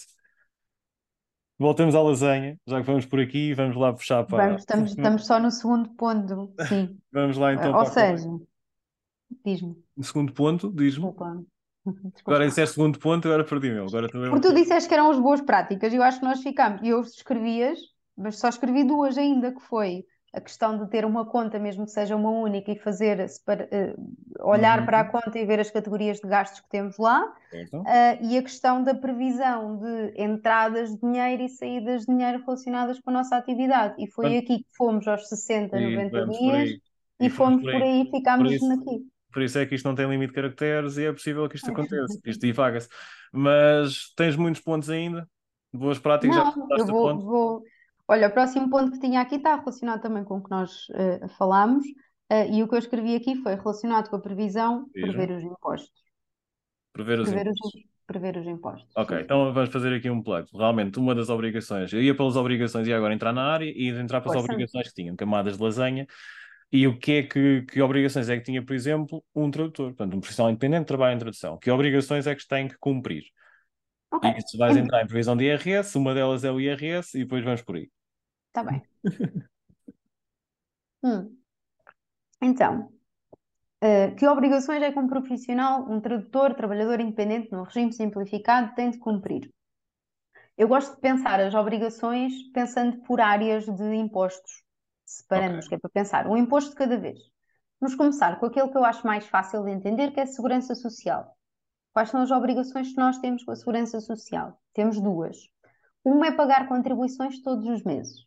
Todos os meses, entre o dia 10 e o dia 20 do mês seguinte, portanto, em agosto, pagamos a contribuição de julho. Uh, portanto, entre o dia 10 e o dia 20, temos de pagar contribuições todos os meses. E outra é enviar uma declaração trimestral sempre que termina um trimestre, E aqui os trimestres funcionam os trimestres do ano civil, não é consoante abriu atividade, é os trimestres do ano mesmo, igual para toda a gente. Sempre que termina um trimestre, temos de enviar uma declaração para a Segurança Social, onde comunicamos a faturação do, do trimestre que, que, que, entretanto, terminou. Portanto, agora estamos em agosto, estamos aqui a meio do terceiro trimestre, julho, agosto e setembro. Em outubro, temos de enviar uma declaração trimestral que comunica a faturação deste terceiro trimestre. E é nesta declaração, onde comunicamos a, a, a, nossa faturação, que vão ser apuradas as contribuições para os três meses seguintes. Portanto, sempre que termina um trimestre, temos de enviar esta declaração e de três em três meses são apuradas as contribuições para os, os três meses seguintes e todos os meses temos de pagar contribuições. Isto é segurança social. E não tem qualquer tipo de isenção. Não há aquela história, por exemplo, já vamos falar, há isenção de IVA ou de retenção na fonte, e isto é outro uhum. imposto, já lá vamos. Este caso, a Segurança Social não tem qualquer tipo de isenção, salvo quando abres atividade. Quando abres atividade, sim. Quando abres atividade nos primeiros 12 meses seguidos, uh, portanto, se abris agora em agosto até agosto de 2024, temos isenção de pagamento de contribuições, depois temos novamente estas duas obrigações, pagar contribuições e enviar as declarações e para quem tem um contrato de trabalho em simultâneo, que não tem. A percepção que eu tenho é que na vossa área não é muito comum uh, ter é contrato. Acontece, não é, não é, não é comum. Tipo, vamos assumir, para, para efeitos da conversa do podcast, que, que, que o profissional, o padrão profissional vai ser exclusivamente independente. Pronto, é mais fácil. Se não okay. vais entrar aqui em. É muita coisa. É muita coisa. É muita coisa. E, podemos, é se quiseres, mais tarde, mais tarde, fazer um outro episódio se quiseres falar sobre isso, dessas pequenas coisas. Podemos só tipo um bullet, uma coisa só parada e resposta. Ou se houverem dúvidas, podemos fazer um outro episódio a responder a dúvidas do público, por exemplo. Olha que bem, olha que bem. Isso implicava que o público que subscreve, que o público que gosta, que faz isso tudo, tem a fazer essas coisas. Eu fingindo todos os vídeos. Bem, façam, façam como a Joana, subscrevem, uh, fazem gosto, partilhem e comentem. E lá está. E se realmente comentarem, e se comentarem dúvidas e sugerir esta opção, podemos fazer. Uh... Pode ser neste vídeo. Podem deixar os comentários neste vídeo. Tu depois reúnes as perguntas e podemos Vai fazer nada. outro episódio a responder às isso perguntas mesmo. que tu achaste mais pertinentes. Ou um direto, se for preciso. Depois fazemos um direto. Podemos falar sobre isso mais tarde. Não pode ser. E estávamos então nas Voltemos. obrigações. Obrigações. Segurança Social parece-me. A Segurança Social parece-me estar mais ou menos arrumada, creio eu. Pronto, lá está. Entregar a declaração a horas, fazer os pagamentos a horas e, e manter isto a funcionar. Pronto. Sim, os pagamentos podem ativar o débito direto e assim todos os meses têm a certeza que o pagamento é feito e é menos uma preocupação que têm a ter. Claro que têm a ter a preocupação de, quando enviam a declaração, olham para o valor da contribuição mensal e pensam, ok, então agora nos próximos três meses eu tenho que ter sempre este dinheiro na conta à ordem para depois o pagamento ser feito. Bem, pergunta e... rápida antes de sairmos da Segurança Social, porque já vi comentários uh, em fóruns sobre isto. Uh, enganaste a fazer a declaração, não entregaste na altura certa. A declaração, imagina a declaração trimestral, que é que vai definir o preço que vais pagar no, ou o valor que tens a pagar para o trimestre seguinte. Uhum. Uh, não apreenstes a horas, deixaste passar o prazo. Tens maneira de, de, de, de corrigir essa situação? Consegues corrigir só em janeiro do ano seguinte. Portanto, no próprio ano não consegues corrigir porque só conseguimos enviar declarações trimestrais nos meses certos. Portanto, certo. se não envias no mês da entrega, depois só consegues corrigir em janeiro do ano seguinte, que é a única altura em que abrem todas as declarações trimestrais do ano anterior e nós podemos fazer as alterações que quisermos. para mais ou para menos, ou seja, uh, enganei-me e depois afinal anulei uma fatura que seguiu na declaração trimestral. Certo. Ou faturei alguma coisa e nem reparei, porque uma coisa importante que é para a Segurança Social conta a data de prestação de serviços da fatura. Ou seja, se eu emito a fatura agora, agora não é bom porque é o mesmo trimestre, mas se eu emito a fatura no dia 2 de julho, mês 7, e a fatura tem a data de prestação de serviços 30 de junho, mês 6, esta fatura deve ser incluída na declaração trimestral do segundo trimestre e não do terceiro trimestre. Okay? Então, qualquer alteração aqui que, que, que despistem, qualquer erro, podemos corrigir em janeiro do ano seguinte. Eu ia na questão do saltaste mesmo. Imagina, tu tens que fazer, tens em fevereiro, março, em abril terias que fazer a, a, nova declaração trimestral e não a fazes. Uhum. Aconteceu qualquer coisa. Esqueceste. O que é que acontece aqui?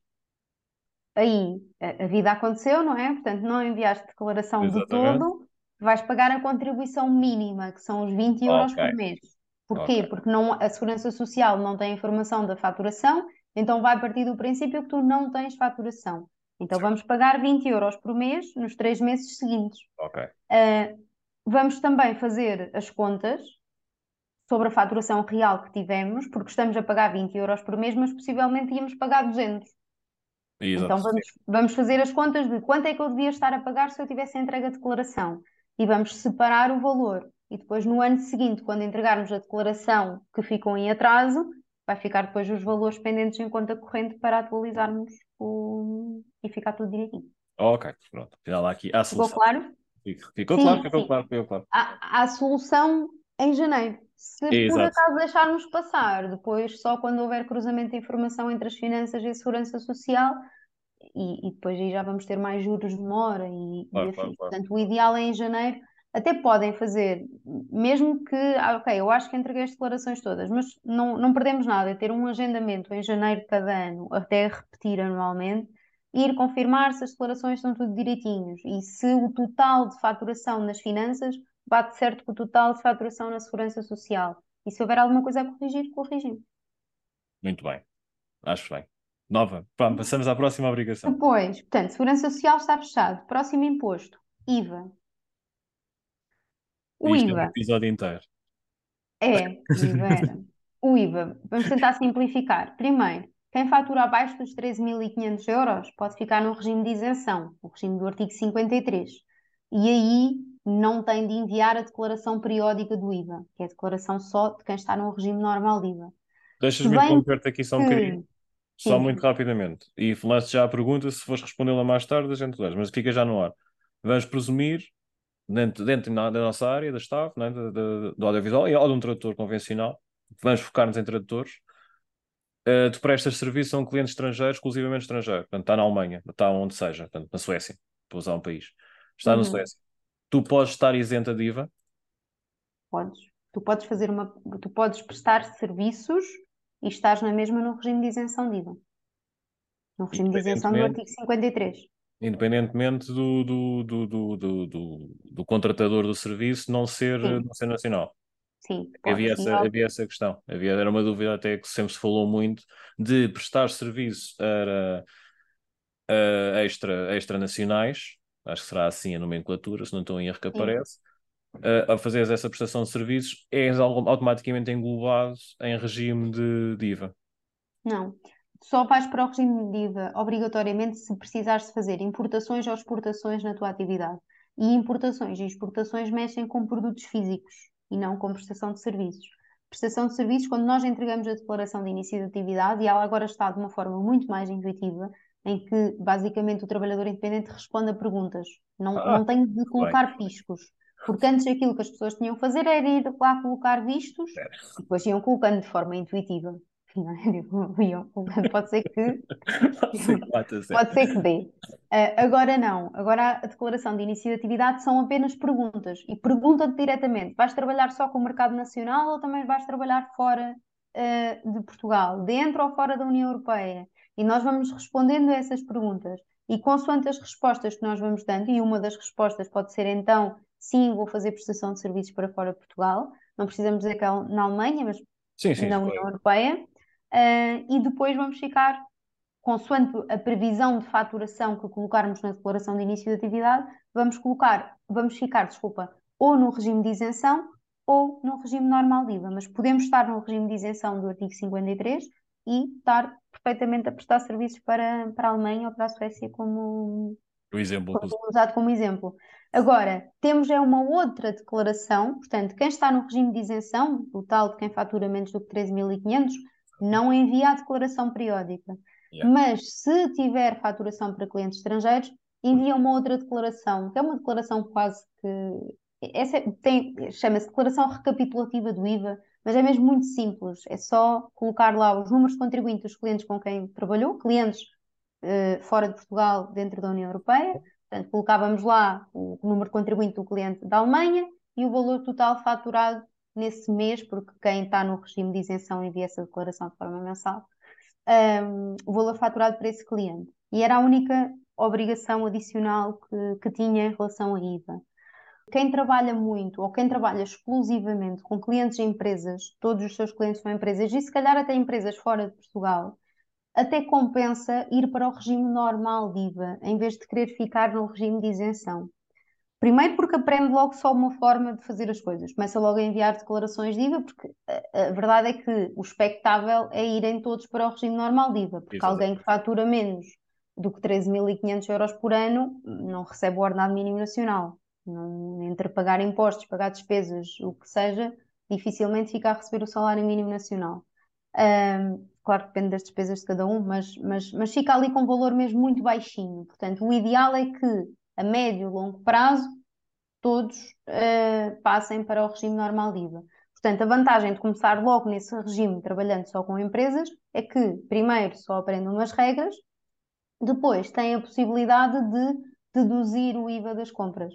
Mesmo que as compras não sejam significativas, uh, os softwares, a consultoria, a formação, temos a possibilidade de deduzir o IVA.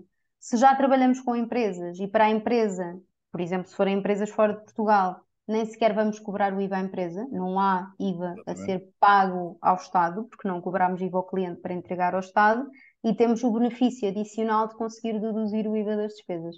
Por isso, para quem trabalha maioritariamente com empresas, eu até diria que fazia sentido começar logo nesse, nesse regime e não ter aquele receio de ah, eu prefiro ficar no regime de isenção enquanto der. Um, pronto, e em relação ao IVA, mas se tiveres, se tiveres particulares, coisas... se tiveres cliente particulares, ou se tiveres ali uma, um, um mix também com clientes particulares, e, e lembro, vamos ler clientes particulares, simples, não precisas um. Outros profissionais, por exemplo, vais, vais fazer um trabalho com um fotógrafo, ele precisa daquilo legendado, por exemplo, vai fazer um vídeo de apresentação de qualquer coisa e pede para legendar. Estás a, estás a trabalhar com ele também independente. Sim. E aí também tens cobrança de IVA? aí, tens, aí se estiveres no regime de isenção não cobras IVA, não é? Certo. Mas se estiveres no regime normal, sim, vais cobrar IVA. E mesmo para empresas em Portugal, vamos cobrar IVA à empresa. Certo, Mas sim, como sim. a empresa depois deduz o IVA, claro que depende das empresas, há empresas que também estão no regime de isenção, isto, isto existe sempre, eu falo de uma coisinha e depois de repente pois. existem muitas, muitos outros detalhes a serem analisados. Um, mas, mas nos clientes particulares cobramos, cobramos sempre IVA. Não, não, ou seja, um, um trabalhador independente que tem muitos clientes particulares uh, ou que não tem mesmo despesas praticamente nenhumas ou não tem mesmo despesas de todo e se quiser por uma questão de facilidade no primeiro ano ou no segundo, enquanto não conseguir passar os 13.500 uh, eh, pode perfeitamente ficar no regime de isenção. Aqui é... aquilo que eu disse é mais de não tenham Sim. receio, principalmente quem trabalha com clientes estrangeiros, começar logo no regime normal de IVA sem, sem medo de achar que, que, que é assim muito complexo também. Pensando na lógica do cliente particular e como a retenção não se faz por dificuldade contabilística, quem é que entregou o IVA se o cliente for particular? O IVA somos sempre nós que entregamos. E agora, tu estás a misturar uma coisa, porque estás a misturar a retenção na fonte, que é da parte do IRS, que ainda não fomos lá. Ainda não fomos lá. Sim, exatamente. tu cobras o IVA, tu fala, o IVA, exatamente, o IVA não há retenção, ou seja, o IVA somos sempre nós que recebemos do cliente, eu apresento o meu preço ao cliente, naquele preço tem IVA incluído, eu recebo do meu, do meu cliente e separo o IVA para depois entregar ao Estado.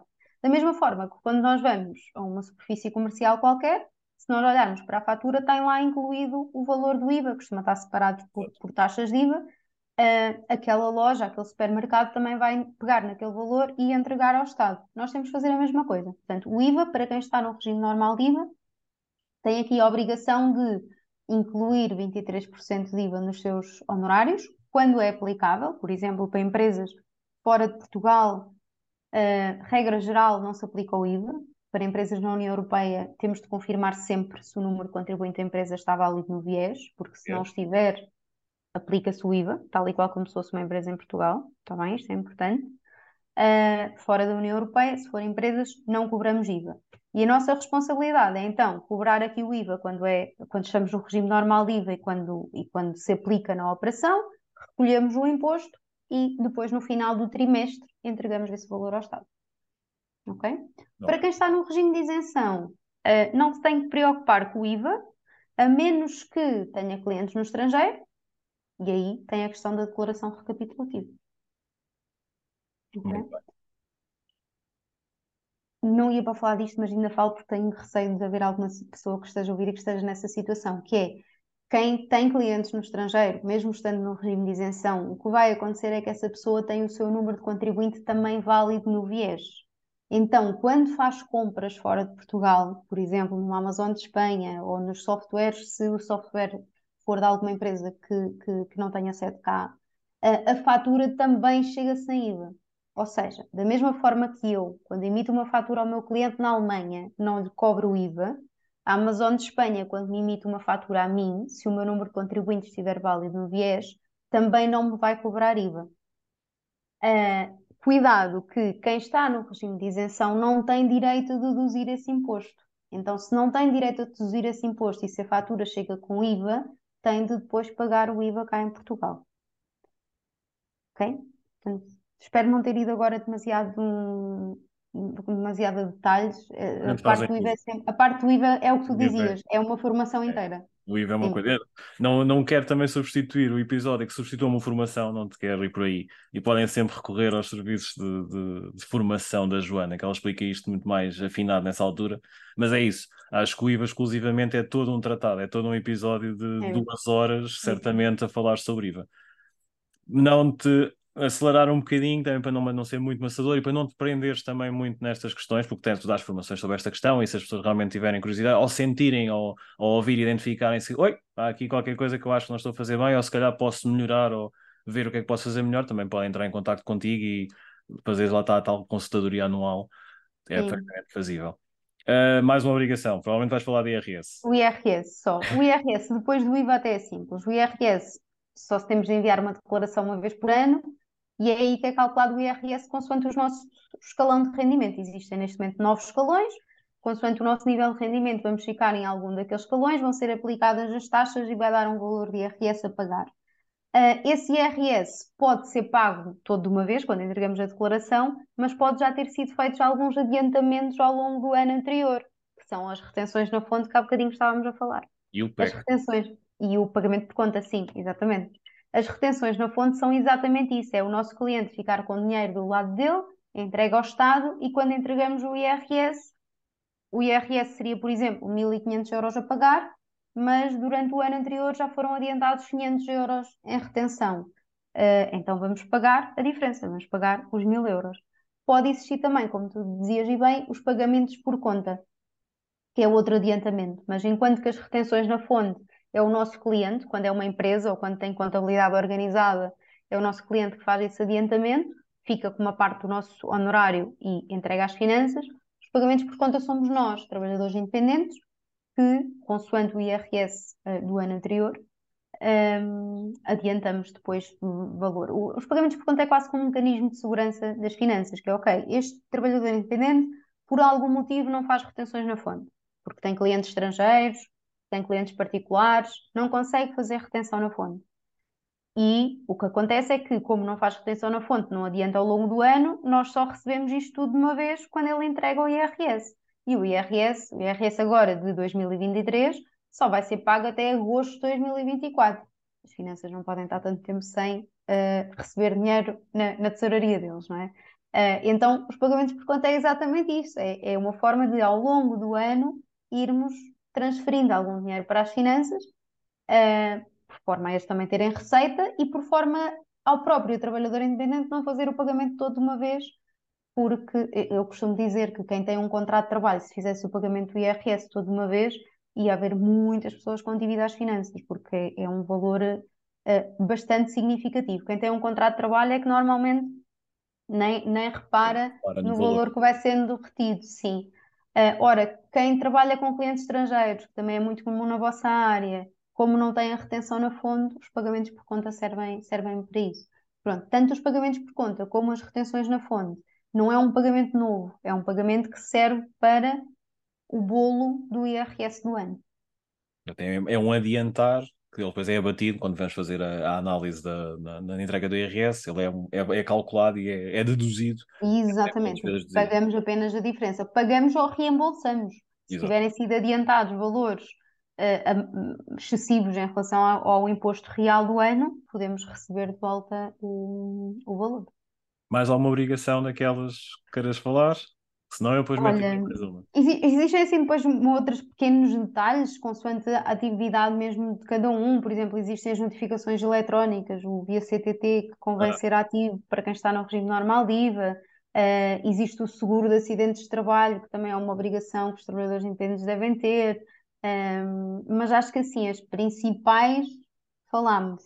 Claro que era a ressalva que tu estavas a fazer há bocadinho, que falámos um bocadinho por alto. pela rama, uh, portanto, isto é mesmo assim. muitos, muitos detalhes, sim. E cada casa, cada, cada casa acaba por ser um caso. Portanto, se, se tiverem curiosidade ou acharem que há aqui um ressoar qualquer, é como dissemos há pouco, podem contactar a Joana ou um contabilista que já tiverem, ou, outro, ou um colega qualquer, para avaliar o caso específico de cada um, porque isto tem sempre muitas nuancezinhas e muitas coisinhas e muitos ajustes. Sim, sim. Uma vez que somos de audiovisual, se calhar mente uhum. aqui mais uma obrigação: o repack. Hum. Queres falar do repack? O que é que é o repack? Muito rápido. Nós estávamos para... bem. Quer dizer, não estávamos, porque já está um bocadinho denso, mas uh, o que é que é o, o, o repack? É o regime dos, é, é o Estatuto dos Profissionais da Área da Cultura, é relativamente recente, uh, sendo que já tem mais de um ano, mas a parte financeira, a parte de, de, que alterou os recibos de vencimento e assim, está, está em vigor desde outubro do ano passado apenas, mas ele já tinha sido publicado há mais tempo. Um, e basicamente é uh, um estatuto que é aplicável a uma série de atividades que estão previstas uh, no, no REPAC e que quem exerce atividades da área da cultura pode, se, se assim entender, se inscrever neste, neste estatuto. E a ideia deste estatuto é principalmente proteger os profissionais da área da cultura e criar aqui um fundo especial, um fundo na mesma da Segurança Social, mas à parte, uh, que um, pretende, em situações em que há suspensão da atividade, como existiu durante, o, durante a pandemia, e, e este, uh, uh, este estatuto veio muito dar resposta àquilo que se passou com os profissionais da área da cultura durante a pandemia, um, pretende aqui ter então o dinheiro disponível para pagar subsídios por suspensão de atividade quando, quando forem necessários e outros, outros apoios que também estão previstos no, no, no REPAC, mas o, o mais uh, o mais expressivo e aquele que foi novidade é essencialmente o, o, o subsídio por suspensão da atividade cultural, sim. Isto na uh, prática acrescenta uma obrigação, vamos pôr aqui entre aspas, de mais, uma, mais um valor retido ou cobrado, é que neste caso é cobrado, ou cobrado Sim, isto final. faz com, exatamente, isto faz com que todos, todos os beneficiários de, de, da cultura, nós, clientes, quem contrata, uh, existe aqui uma taxa adicional. Existe aqui uma taxa de 5,1%, é isso? 5,1%. Um, este 5,1% não é sobre a fatura total, é sempre sobre 70% da faturação, assumindo que estamos a falar de uma prestação de serviços. Portanto, é 5,1 sobre 70% da faturação. E esta taxa é chamada taxa do setor da cultura, é uma taxa que é então cobrada ao cliente e que temos de entregar à Segurança Social sempre que existe uma prestação de serviços nestes, nestes setores de atividade. Uh, que códigos de atividade é que aqui vocês utilizam? Exatamente. É era, era aqui entrar a seguir por aí, se calhar falar. Exatamente. Por, isto porquê? Porque existe uma lista, uh, existe uma portaria que foi publicada, e essa portaria depois tem um anexo, até tem dois anexos, uh, e os dois anexos fazem menção de quais as atividades que são consideradas aqui atividades do setor da cultura. Uh, e temos um dos anexos para a parte dos contratos de trabalho e outro para a parte dos trabalhadores independentes. No anexo dos trabalhadores independentes, sendo que eu o outro não, não nunca trabalhei, trabalhei sempre a parte dos trabalhadores independentes, uh, tem uma lista de códigos de IRS e de códigos CAI hum? que são aqui uh, abrangidos por este, por este setor. E se vocês utilizarem o código de IRS 1334, tradutores. 1334, só tradutores, exatamente, o SIRS. Ou o CAI 74300, diz atividades de tradução e interpretação. Sim, acho que é esse, sim. Utilizar um ou outro, ou utilizar eh, o, o código 1334 do IRS ou o CAI 74300, os dois são de atividades de tradutores. Uh, e os dois têm exatamente o mesmo efeito. Podem utilizar um ou outro tanto para as finanças como para a segurança social. Ou seja, na minha parte, não sei se tem alguma diferença uh, a nível de alguma outra uhum. questão, mas a nível fiscal é exatamente igual utilizarem um uh, uh, ou outro. Serão tributados na mesma como uma prestação de serviços de, de tradução. Uh, Porquê é que existem os dois? É uma questão que muitas vezes me fazem. Eu sei a mesma coisa, porque é que duplicaram? Uh, porquê é que existem? Porque é um CIRS e o CAI, no fundo é Muito, isto. Porque por, os, os CIRS são exclusivamente para trabalhadores independentes porque são códigos de IRS. Exatamente. Só os sujeitos passivos de IRS, ou seja, nós, pessoas singulares, é que podemos ter estes códigos. Mas as empresas também podem ser, também podemos ter uma empresa de tradução. É? E a empresa de tradução nunca podia ter o CIRS 1334, porque a, a empresa é, é um sujeito passivo de IRC, é uma pessoa coletiva. Muito bem, olha, para a parte, estás a ver? Uh, então a empresa também tem que ter um código para ela e por isso é que as atividades estão todas duplicadas. Temos sempre um código de tradutores de um lado e do outro, contabilista igual, formação igual, muito por isto. Mas um trabalhador independente pode ter o CAI? Pode, perfeitamente, vai ser tributado da mesma forma. Não, okay. não há aqui, para os trabalhadores independentes, não há aqui diferença em ter não. Se calhar é mais correto, sendo prestação de serviços, ter o código de IRS, só porque é uma pessoa singular. É, Mas se tiver o código cai, não, não há qualquer questão. E estes dois códigos uh, não estão previstos no, no repago para os trabalhadores independentes. Então, vou fazer a pergunta, dou-te aqui uma volta ao contrário à pergunta, até para entrar. Uh, há, outros, há outros CIRS, ou será outros CAIs, por exemplo, CIRS, para ser mais fácil. Há outros códigos de IRS uhum. que provavelmente são contemplados e são afetos, por exemplo, à, à, à, atividade de audiovisual, mas se calhar mais concretamente, em relação, fugindo um pouco à tradução de forma geral. Uh, um dobrador, uhum. um locutor, uh, não sei até que ponto em que um trator para dobragem não, se, não terá um código diferente, creio que não, porque trator é trator, há de ser um 334, não há de ser por aí. Mas por exemplo, os profissionais de, de dobragem de, de, que façam a voz de dobragem, as voz-offs, uh, esses já têm, já são afet, já têm afetados pelas vidas aspas, já são, já têm essa, esse, esse um, o repaque como obrigatório, ou nunca, nunca é obrigatório, não é? É, uma, é sempre uma opção do, do hum, trabalhador. Depende, tantas é questões nessa. Então, se vais falando e eu vou pensar, tenho que dizer isto, tenho que dizer imensa coisa. Não, é normal. Um, sim, Uh, então, se forem atividades que são aqui da área da tradução, mas que é considerado trabalho artístico, Exato. ou seja, não é tanto uma, um trabalho mais técnico, é um trabalho artístico, como tu estavas a dizer, essa questão das vozes, uh, pode fazer sentido então não utilizar o código de tradução, utilizar um código da área artística. O CAI 930 de criação artística e literária, podem ler a descrição e ver, ok, isto faz sentido com, com aquilo, bate certo com aquilo que eu faço ou o Sears 2015 de outros artistas, que também é sempre muito, muito geral. Uh, estes dois são aqueles que estão associados a algumas atividades uh, que tu disseste e que estão previstas no, na portaria. Hum, estão previstas na parte do, do, do, anexo relativo ao contrato de trabalho, mas se uhum. são atividades que vocês entendem que, ok, não é tradução, é trabalho, um trabalho artístico, vou ter este código. Como é que também podemos ter a certeza de qual é que é o código mais adequado?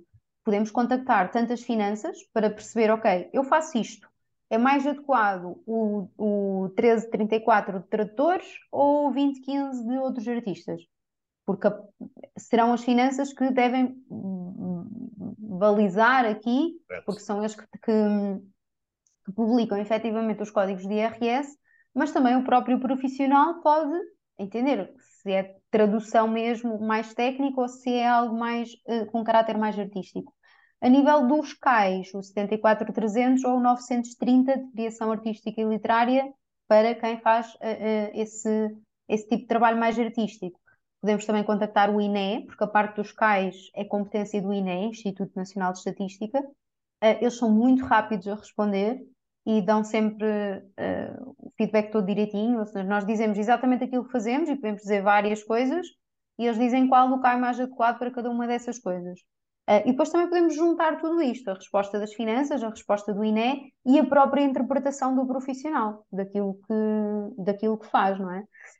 Um, e se realmente tiver aqui nesta parte o contexto artístico, então aí sim, se for o, o 2015, o código de IRS 2015, eu digo sempre código de IRS, ou seja, 2015 ou o CAI uh, 930, aí pertence ao Estatuto dos Profissionais da Área da Cultura e é devida a taxa do setor, os 5,1% uh, que eu falei há bocadinho.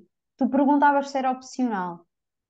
A única coisa que é opcional é o registro no Estatuto.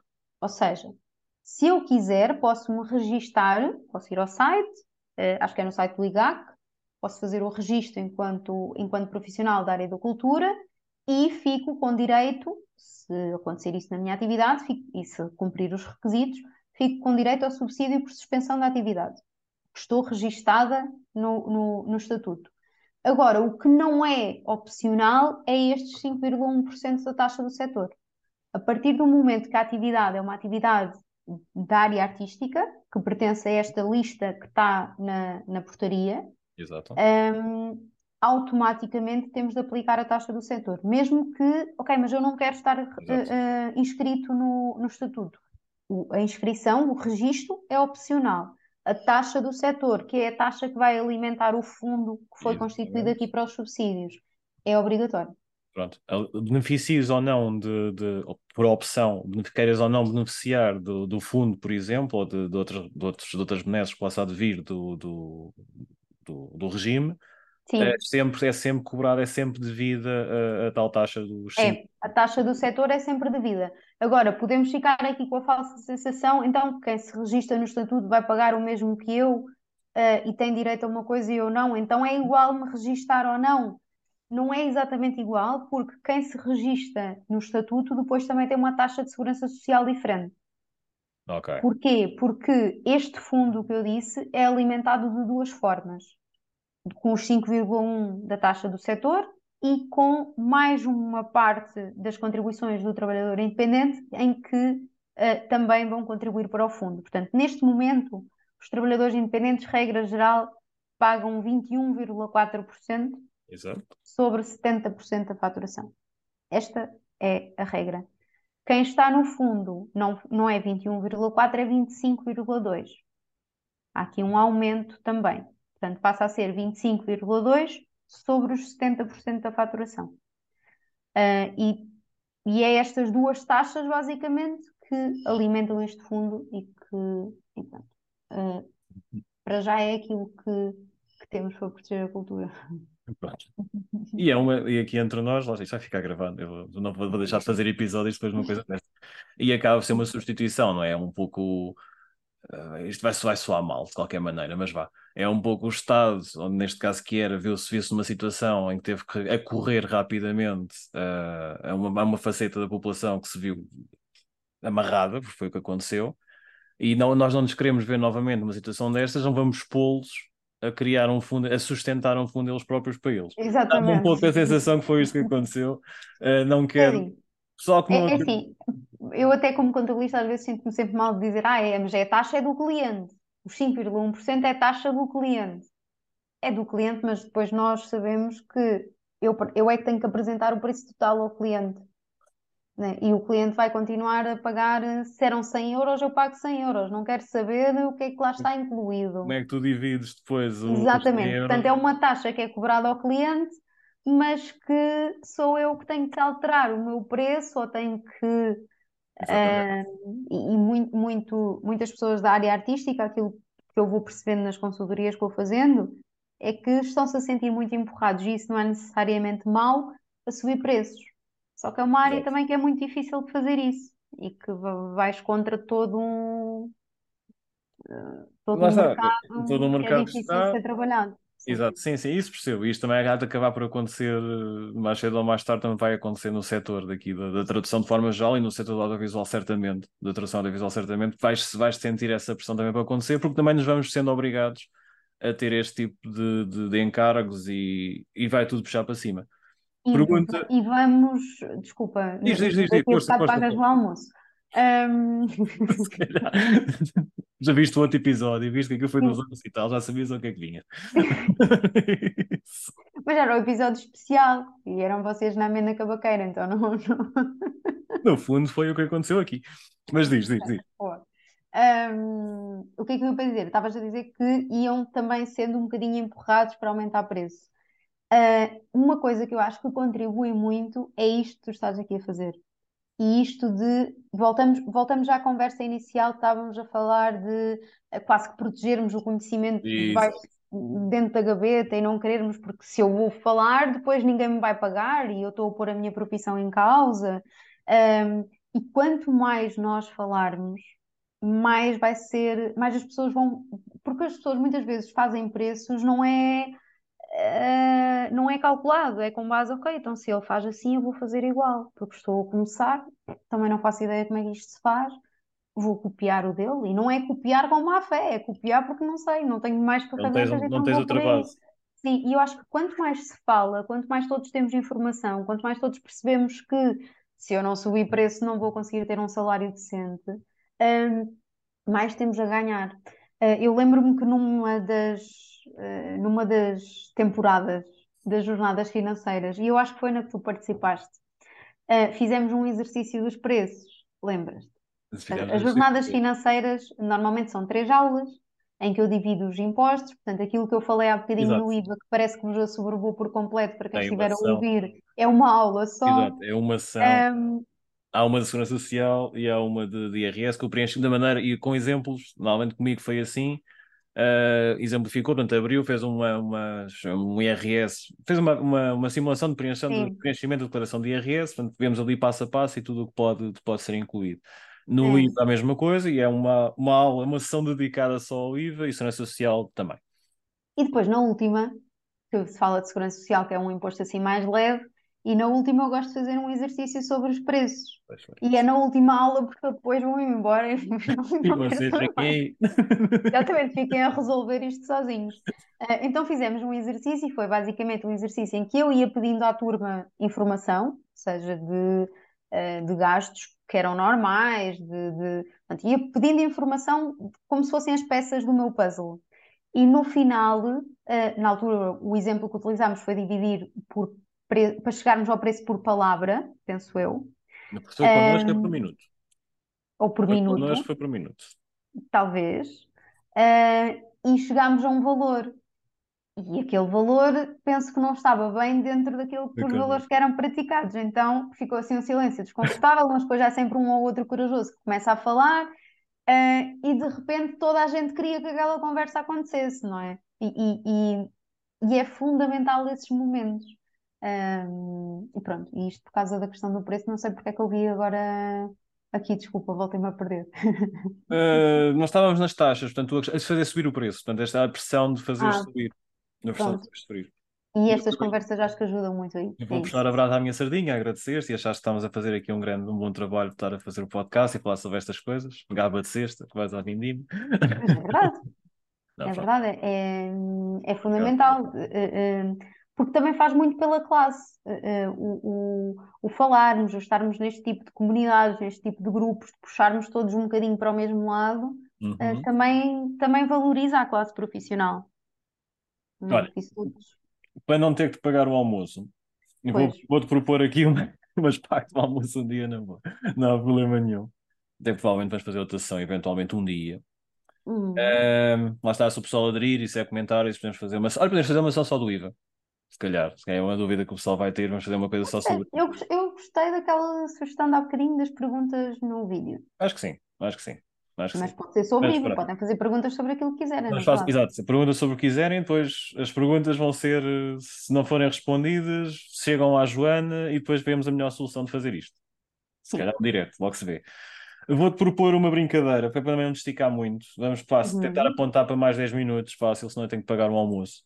Uhum. Um, respostas muito rápidas, vou-te fazer perguntas muito rápidas. É como eu te disse em off, agora sou eu próprio que estrago a mim mesmo a, a gravação.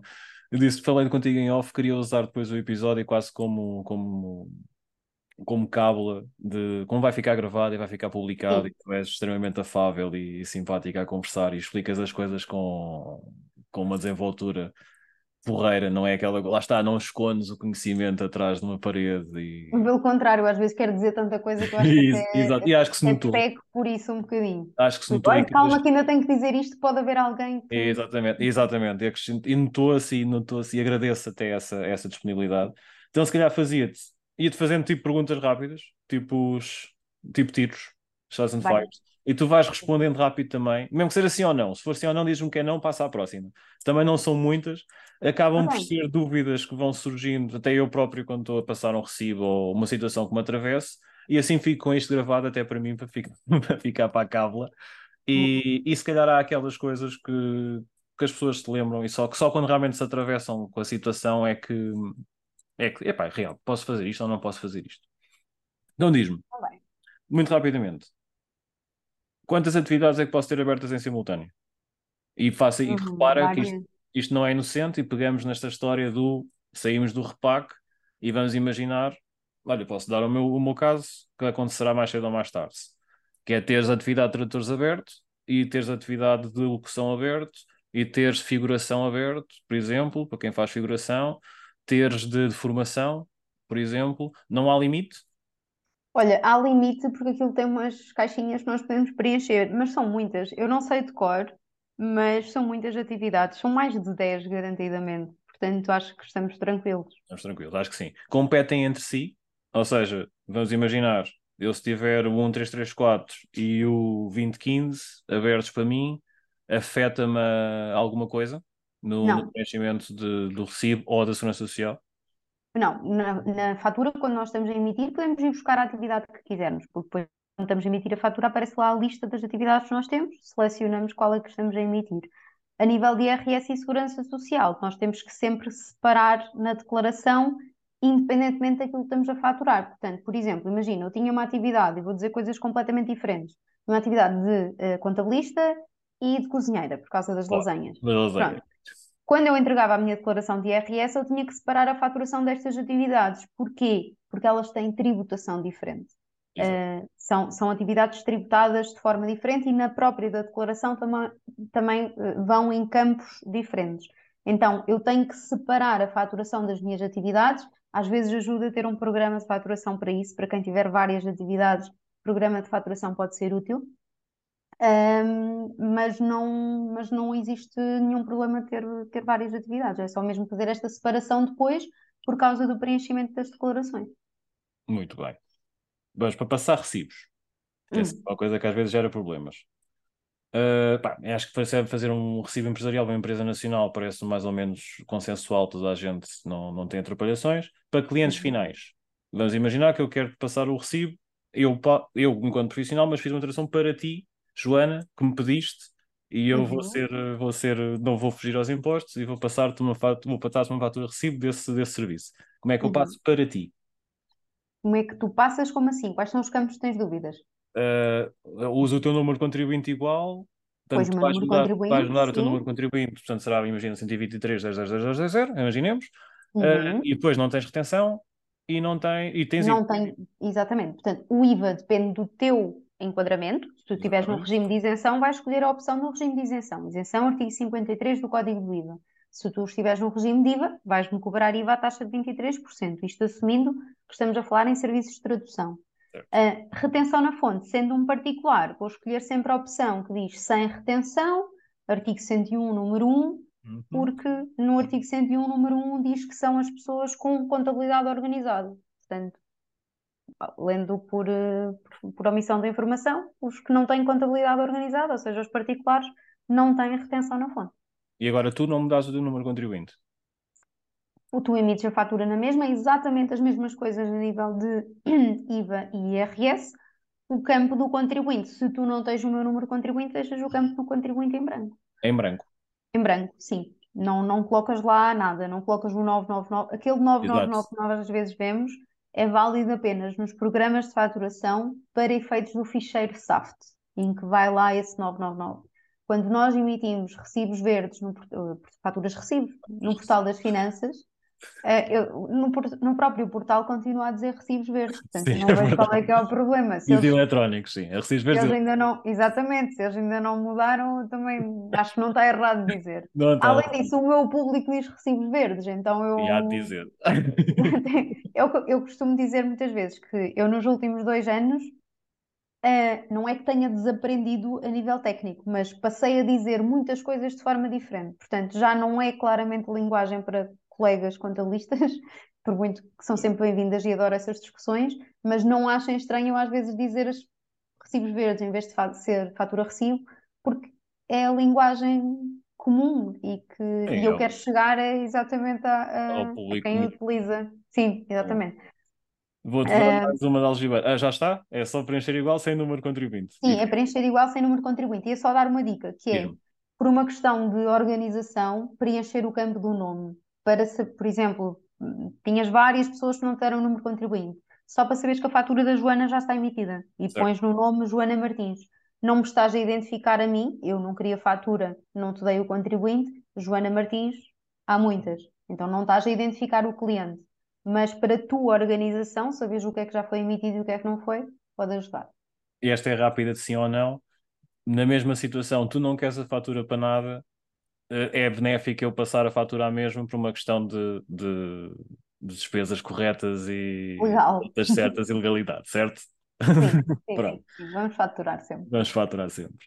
Agora vamos pôr outra coisa ao contrário. Vamos pôr uma, empresas estrangeiras, espaço europeu. Como falaste, isto vai ser rápido estão no viés, número contribuinte da empresa, uhum. uh, sem, tanto autoliquidação, porque não tem IVA, sem retenção, incluindo a recapitulativa, certo?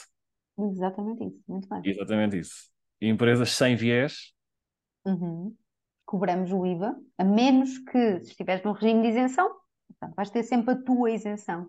Agora, se estiveres num regime normal e a empresa for uma empresa de Espanha, da Alemanha, ou que seja, uhum. qualquer empresa da União Europeia, e o número de contribuintes está válido, não está válido no viés, em bom rigor nós temos que cobrar o IVA.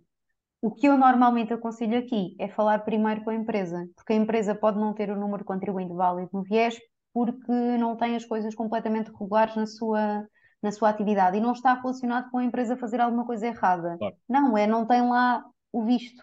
Certo. certo. É então podem só falar com, com, com, a empresa e dizer: olha, a minha contabilista, a Joana, diz que o número de contribuintes tinha que estar válido aqui e não está. Uh, e diz que é uma coisa simples vocês fazerem essa regularização. Podem fazer e eu assim emito a fatura sem, sem IVA, porque, porque se emitirem com IVA, depois esse IVA tem que ser entregue ao Estado. Uh, e como a empresa fazer essa regularização é uma coisa de faz hoje e na próxima semana, ou se calhar no final desta semana já está ok, depois já conseguem emitir a fatura sem IVA. Muito bem. Para rematar isto de empresas, se calhar. Agora, uma empresa extracomunitária, como é que, como é, que é o procedimento? Extracomunitário primeiro, depois já vamos quando não dão um número contribuinte sequer, que às vezes também acontece. Mas Ou... fora da União Europeia, nós não temos o viés para confirmar. Não tens uma, uma plataforma que te diz que a empresa está regular para efeitos de IVA ou não. Então, sendo uma empresa efetivamente, é emitir com IVA autoliquidação, como, como emitimos quando, quando o número de contribuintes está válido no viés, e na retenção é sempre sem retenção, escolhemos a opção que diz não residente sem estabelecimento, porque a empresa não tem cá um estabelecimento em Portugal para entregar a, a retenção na fonte. Não te dando os dados, aplica-se a mesma função, que se faria se calhar para um cliente particular. Vamos imaginar um caso destes, prestas um, um serviço que, pá, sei lá, para Singapura, para Hong Kong, para um, para um, para um tipo de país em que o regime fiscal ou a cultura também te diz que a divulgação de dados não é fácil. Vamos pôr a coisa Sim. assim. Uh, mas nada, nada quando não, não apontando com legalidades ou não isso. Simplesmente eles têm muita dificuldade, são resistentes culturalmente a ser esses dados. Mas prestam-se o serviço e pagam-te. Pronto, e até se calhar uhum. pagam-te no mesmo dia em que, que seria, farias uma emissão correta de fatura-recibo. Vamos pôr a coisa assim, num exemplo mais sério. Ao fazer essa emissão dessa fatura-recibo, fazes como? Fazes com o número em branco também, a identificar a empresa. Pois, se não tiveres número de contribuinte, sim, colocava o campo em branco, identificava na mesma empresa tentava ter alguma coisa que me comprovasse que eu estava a lidar com uma empresa mesmo e não com um particular, ser é. um contrato, um, algum documento de identificação, alguma coisa que conseguisse, uh, e emitia na mesma dessa forma. E emitia com autoliquidação na mesma. Ok. Pronto, acho que é assim de perguntas rápidas. Veria já agora, e é aquele remate antes de, de pedir depois um, se calhar um final para rematarmos isto, antes de irmos almoçar. Hum. Um, vamos imaginar umas daquelas situações. Tu, tu, tu, és, tu és, vais ter de certeza, tu és defensora do calcular o IRS sempre, então de saber exatamente a taxa real. Mas uhum. numa questão de simplificação, porque nós lá não deixamos de ser profissionais criativos e se calhar temos muita coisa em que pensar, uh, vês como boa prática tu teres uma percentagem que pões de lado para impostos? Eu vejo como uma, uma excelente prática, sim. Segurança social é fácil, porque é a taxa quase sempre fixa, não é? Se vocês chegarem ao ponto em que a taxa deixa de ser fixa e pagam sempre o mesmo valor de segurança social, fico muito feliz com vocês, por vocês, afinal estão a faturar muito bem. Exato. Mas a segurança social, regra geral, é 15% da nossa faturação. Portanto, eu faço um trabalho de uh, mil euros, vou separar 150 euros para a segurança social. Claro que depois há aqui pequenos detalhes, para a Segurança Social podemos reduzir ou aumentar a base de contribuição, mas se, para termos aqui um valor aproximado, Exato, 15%. Sim. Para o IRS, já não vos consigo dizer assim esta taxa, porque lá está, depende do escalão de rendimentos de cada um. Então, a ideia que eu defendo é naquela tal reunião, uma vez por ano, fazermos uma previsão para o IRS e ficarmos com uma taxa daquilo que prevemos ser o nosso IRS. Para quem não tiver esta possibilidade e quiser proteger-se o máximo, utilizar a taxa de, da retenção na fonte, utilizar os 25%. À partida, vai ser suficiente. Exato. Se não for suficiente, também é porque está num escalão de IRS mais elevado, uh, não é que isso seja desculpa de ah, está a faturar bem, tem, pode pagar. Não é isso. Mas quero acreditar que consegue ter ali algum valor de parte que, que para, para fazer face ao, ao, ao imposto mas os 25% parece-me, para quem não tem a possibilidade de reunir e fazer uma simulação, ou ainda não percebeu muito bem como é que isto funciona e se sente muito ansioso em relação à parte dos impostos, separar os 25% que seria da retenção na fonte, portanto, quando faz a retenção, não precisa de separar, mas quando não faz a retenção, porque são clientes particulares ou clientes estrangeiros, separar então os 25% se não tiver possibilidade de calcular mesmo o seu IRS. Parece muito bem. Ajudou? Acho que sim, acho que sim, acho que sim, acho que sim. Uh, queres deixar alguma nota? Vamos ver-me acabar, se calhar, por aqui, que a lasanha já deve estar a queimar no forno. É uma uh, menos 10. Para quem, não, para quem não sabe, a hora que estamos a gravar, né? é uma menos 10. E ele, vamos terminar agora que eu tenho que ir almoçar para o outro lado. Estou-me sempre a fazer isto. Se fosse uma reunião presencial era uma vergonha o que estás a fazer. Mas... mas queres que eu te dê o almoço por quando? Queres que te mande por WhatsApp o almoço? É o que eu estou a dizer, se fosse uma reunião presencial era uma vergonha o que estava a fazer. Está, como é exato. é online, isto já é para mim. Isto passa, lá está, por isso é que tu preferes a cena do contacto online, como falava no, princípio, assim, descarga. É, lá está, é como no fim das reuniões. É eu meto a fazer contas, o preço não bate com o que eles vivem, silêncio sepulcral e eu vou-me embora para, para o horizonte, não é? Sabes? Mas eu acho, que, eu acho que esse exercício ajudou-vos muito. Acho, quero eu acreditar ajudou, mas se calhar ajudou, já, já havia noção. Se fosse presencial, eu se calhar sentia o ambiente de outra forma. Aquele peso, exatamente. Acho, acho que houve noção. É, se quem não tinha, no, isto é, é difícil dizer assim, mas subconscientemente acho que toda a gente tem noção na área. Pronto, é aquela coisa que está sempre ali, aquela sombra que está ali. Aquilo foi só escarrapachado, é quando colocas à frente, não é? Está aqui. É? E agora encarem de frente o que é que está a acontecer e pensem na, na, na vida, não é? E, o que é, e os, as despesas que se têm, os gastos que se têm, eh, só em obrigações, por exemplo, estamos aqui com esta, vamos, estamos quase a acabar, mas vão 40 e tal por cento de um recibo se não for mais, mas assim grosso modo, aí é 43, entre os 43 e 45% de, uma, de um recibo no, do, do, do, final que vão diretamente para o Estado, só por, por contribuições e obrigações fiscais e, e afins. Portanto, toda, toda essa faturação come-nos logo uma grande parte do bolo. É muito. É, e se formos pensar em tudo o resto e nas dificuldades que, que estamos agora, né, as inflações, e são, são coisas que acontecem, não podem ser mais ou menos previstas e antecipadas, mas são coisas que acontecem. Se pensarmos um bocado nisto, não é fácil mas deixa-me uma nota de, despedida, se calhar, se, se, se, se te aprover, se quiseres dizer alguma coisa de um apanhado, um resumo.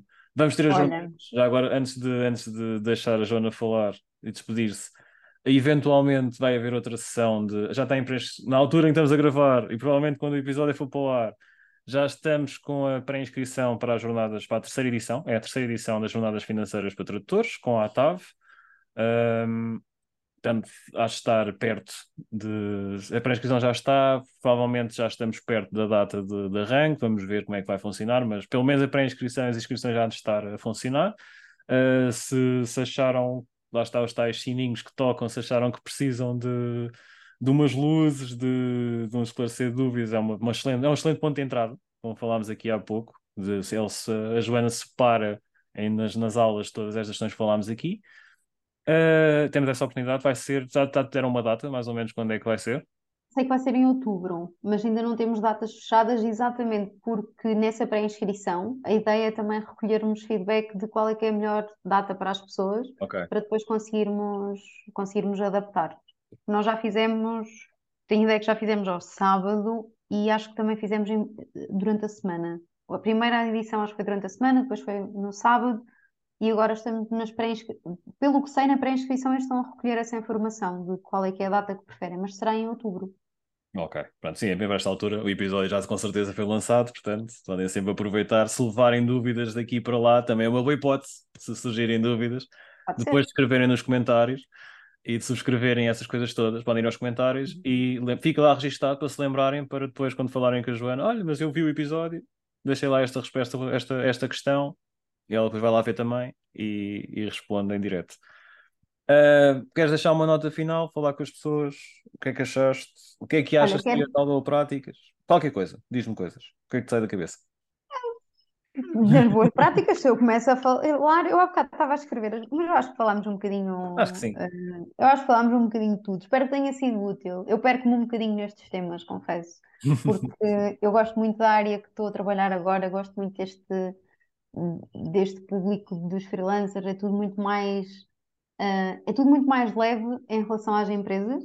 Uh, mas depois eu às vezes também posso um, e há bocadinho tu, tu estavas a falar desse, desse, desse exercício que fizemos na, na, nas jornadas e eu às vezes dou por mim a pensar que se calhar às vezes estico-me um bocadinho porque sabes que isto para mim falar de dinheiro e falar de finanças e falar de números para mim é como um padeiro pegar num saco de farinha. Pois Uh, eu falo de uma forma muito aberta e eu sempre fui assim mesmo antes de trabalhar nesta área. Eu recordo-me sempre, quando, quando comecei a trabalhar, falava muito abertamente sobre ordenado e perguntava, que era para perceber mais ou menos se me, se me estava a safar ou se tinha que fazer alguma coisa para, para me mexer. Uh, eu sempre falei de forma muito aberta em relação a estes temas. Uh, e depois, quanto mais comecei a trabalhar neles e a ver realidades completamente diferentes todos os dias, claro que quando estou só com uma pessoa consigo mais facilmente adaptar o discurso àquela pessoa porque percebo a realidade da pessoa. Uh, e não vou falar de, de, forma igual para uma pessoa que fatura 500 eh, euros por mês ou para uma, fatura, uma pessoa que fatura 10 mil euros por mês. Um, e estes dois existem e eu consigo me adaptar. Mas depois, nestes, nestes encontros em que falamos só deste assunto e não estamos a falar de ninguém em específico, eu posso às vezes, parece que. Uh, uh, aligerar ou, ou aligerar demasiado e não, não, não espero mesmo que ninguém tenha ficado ou assoberbado com tanta informação ou achar que eu não estou a, a, a, cuidar do tema como. Nem sei se ele merece ser cuidado. Se calhar ele merece é, é, é de falarmos todos de uma forma mais descontraída destas coisas para, para isto ficar assim um bocado mais é assim, é assim que se mata o papel, não é? é normalmente também, também é assim. um bocado, mas eu acho que às vezes abuso. Eu, eu às vezes, quando vejo a cara das pessoas, penso, já me estiquei outra vez. Mas como para mim é tão natural e tão, estou tão dentro da bolha, posso correr esse risco. E se houve alguns momentos do episódio em que fiz isso, não foi mesmo com a intenção. Um, posto isso, agradecer-te muito, muito obrigada pelo convite, principalmente agora que este podcast está no início. Muito curiosa para ver o que é que isto vai dar. Muito curiosa pelos convidados que tu vais trazer. Uh, se quiseres que eu volte a ser convidada, tenho todo o gosto. Gosto mesmo muito de participar nestas coisas com, com, com a TAV. Uh, para quem esteve a ouvir, se conseguir, por favor, digam-me, porque, porque foi mesmo muito tempo de episódio, portanto, digam-me.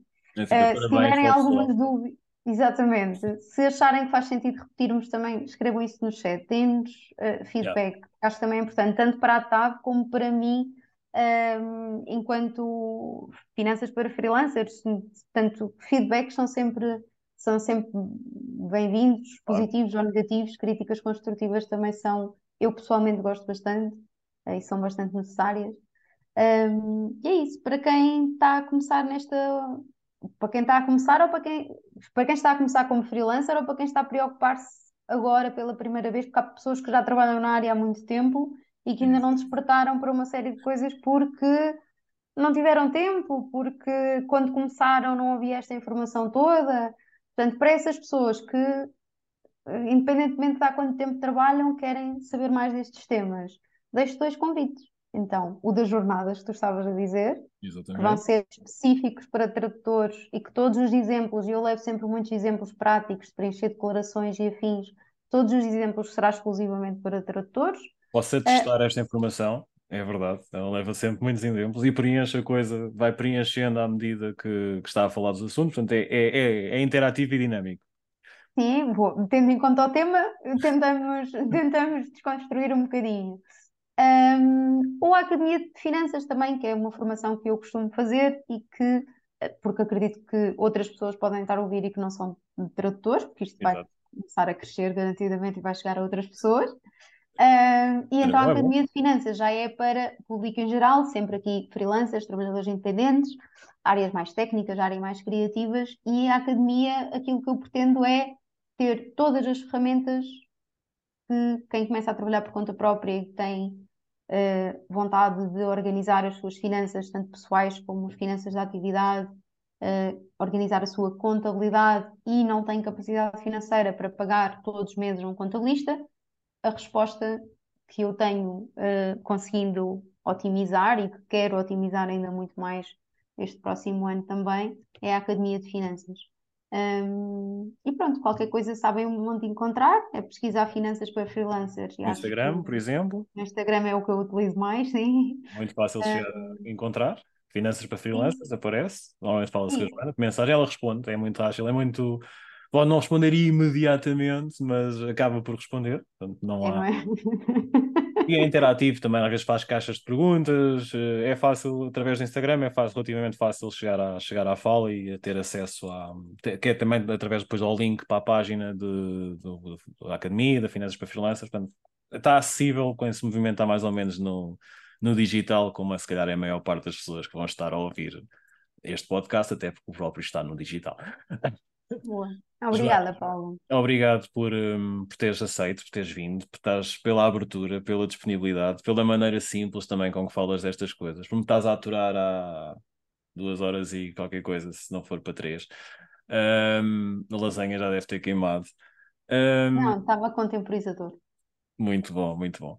Uh, agradeço também ao pessoal que, que, que aguentou, está até aqui, se calhar ouviu até aqui.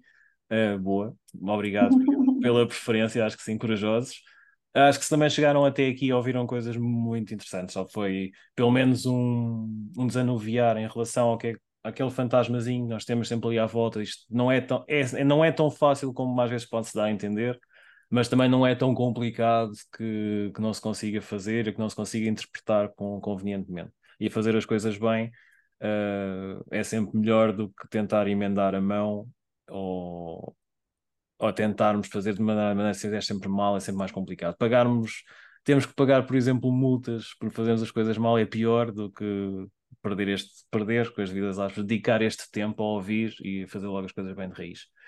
Uh, pronto, olha, é aquelas, aqueles votos finais sempre que se faz nestas coisas. É, já, que, tá, já que chegaram aqui e não, não subscreveram, parece uma idiotice, portanto acho que é, é a oportunidade de carregarem no botão e, e, vão acompanhando. Deixem nos comentários se dúvidas possam ter, críticas, digam, digam bem, digam mal, digam o que disserem.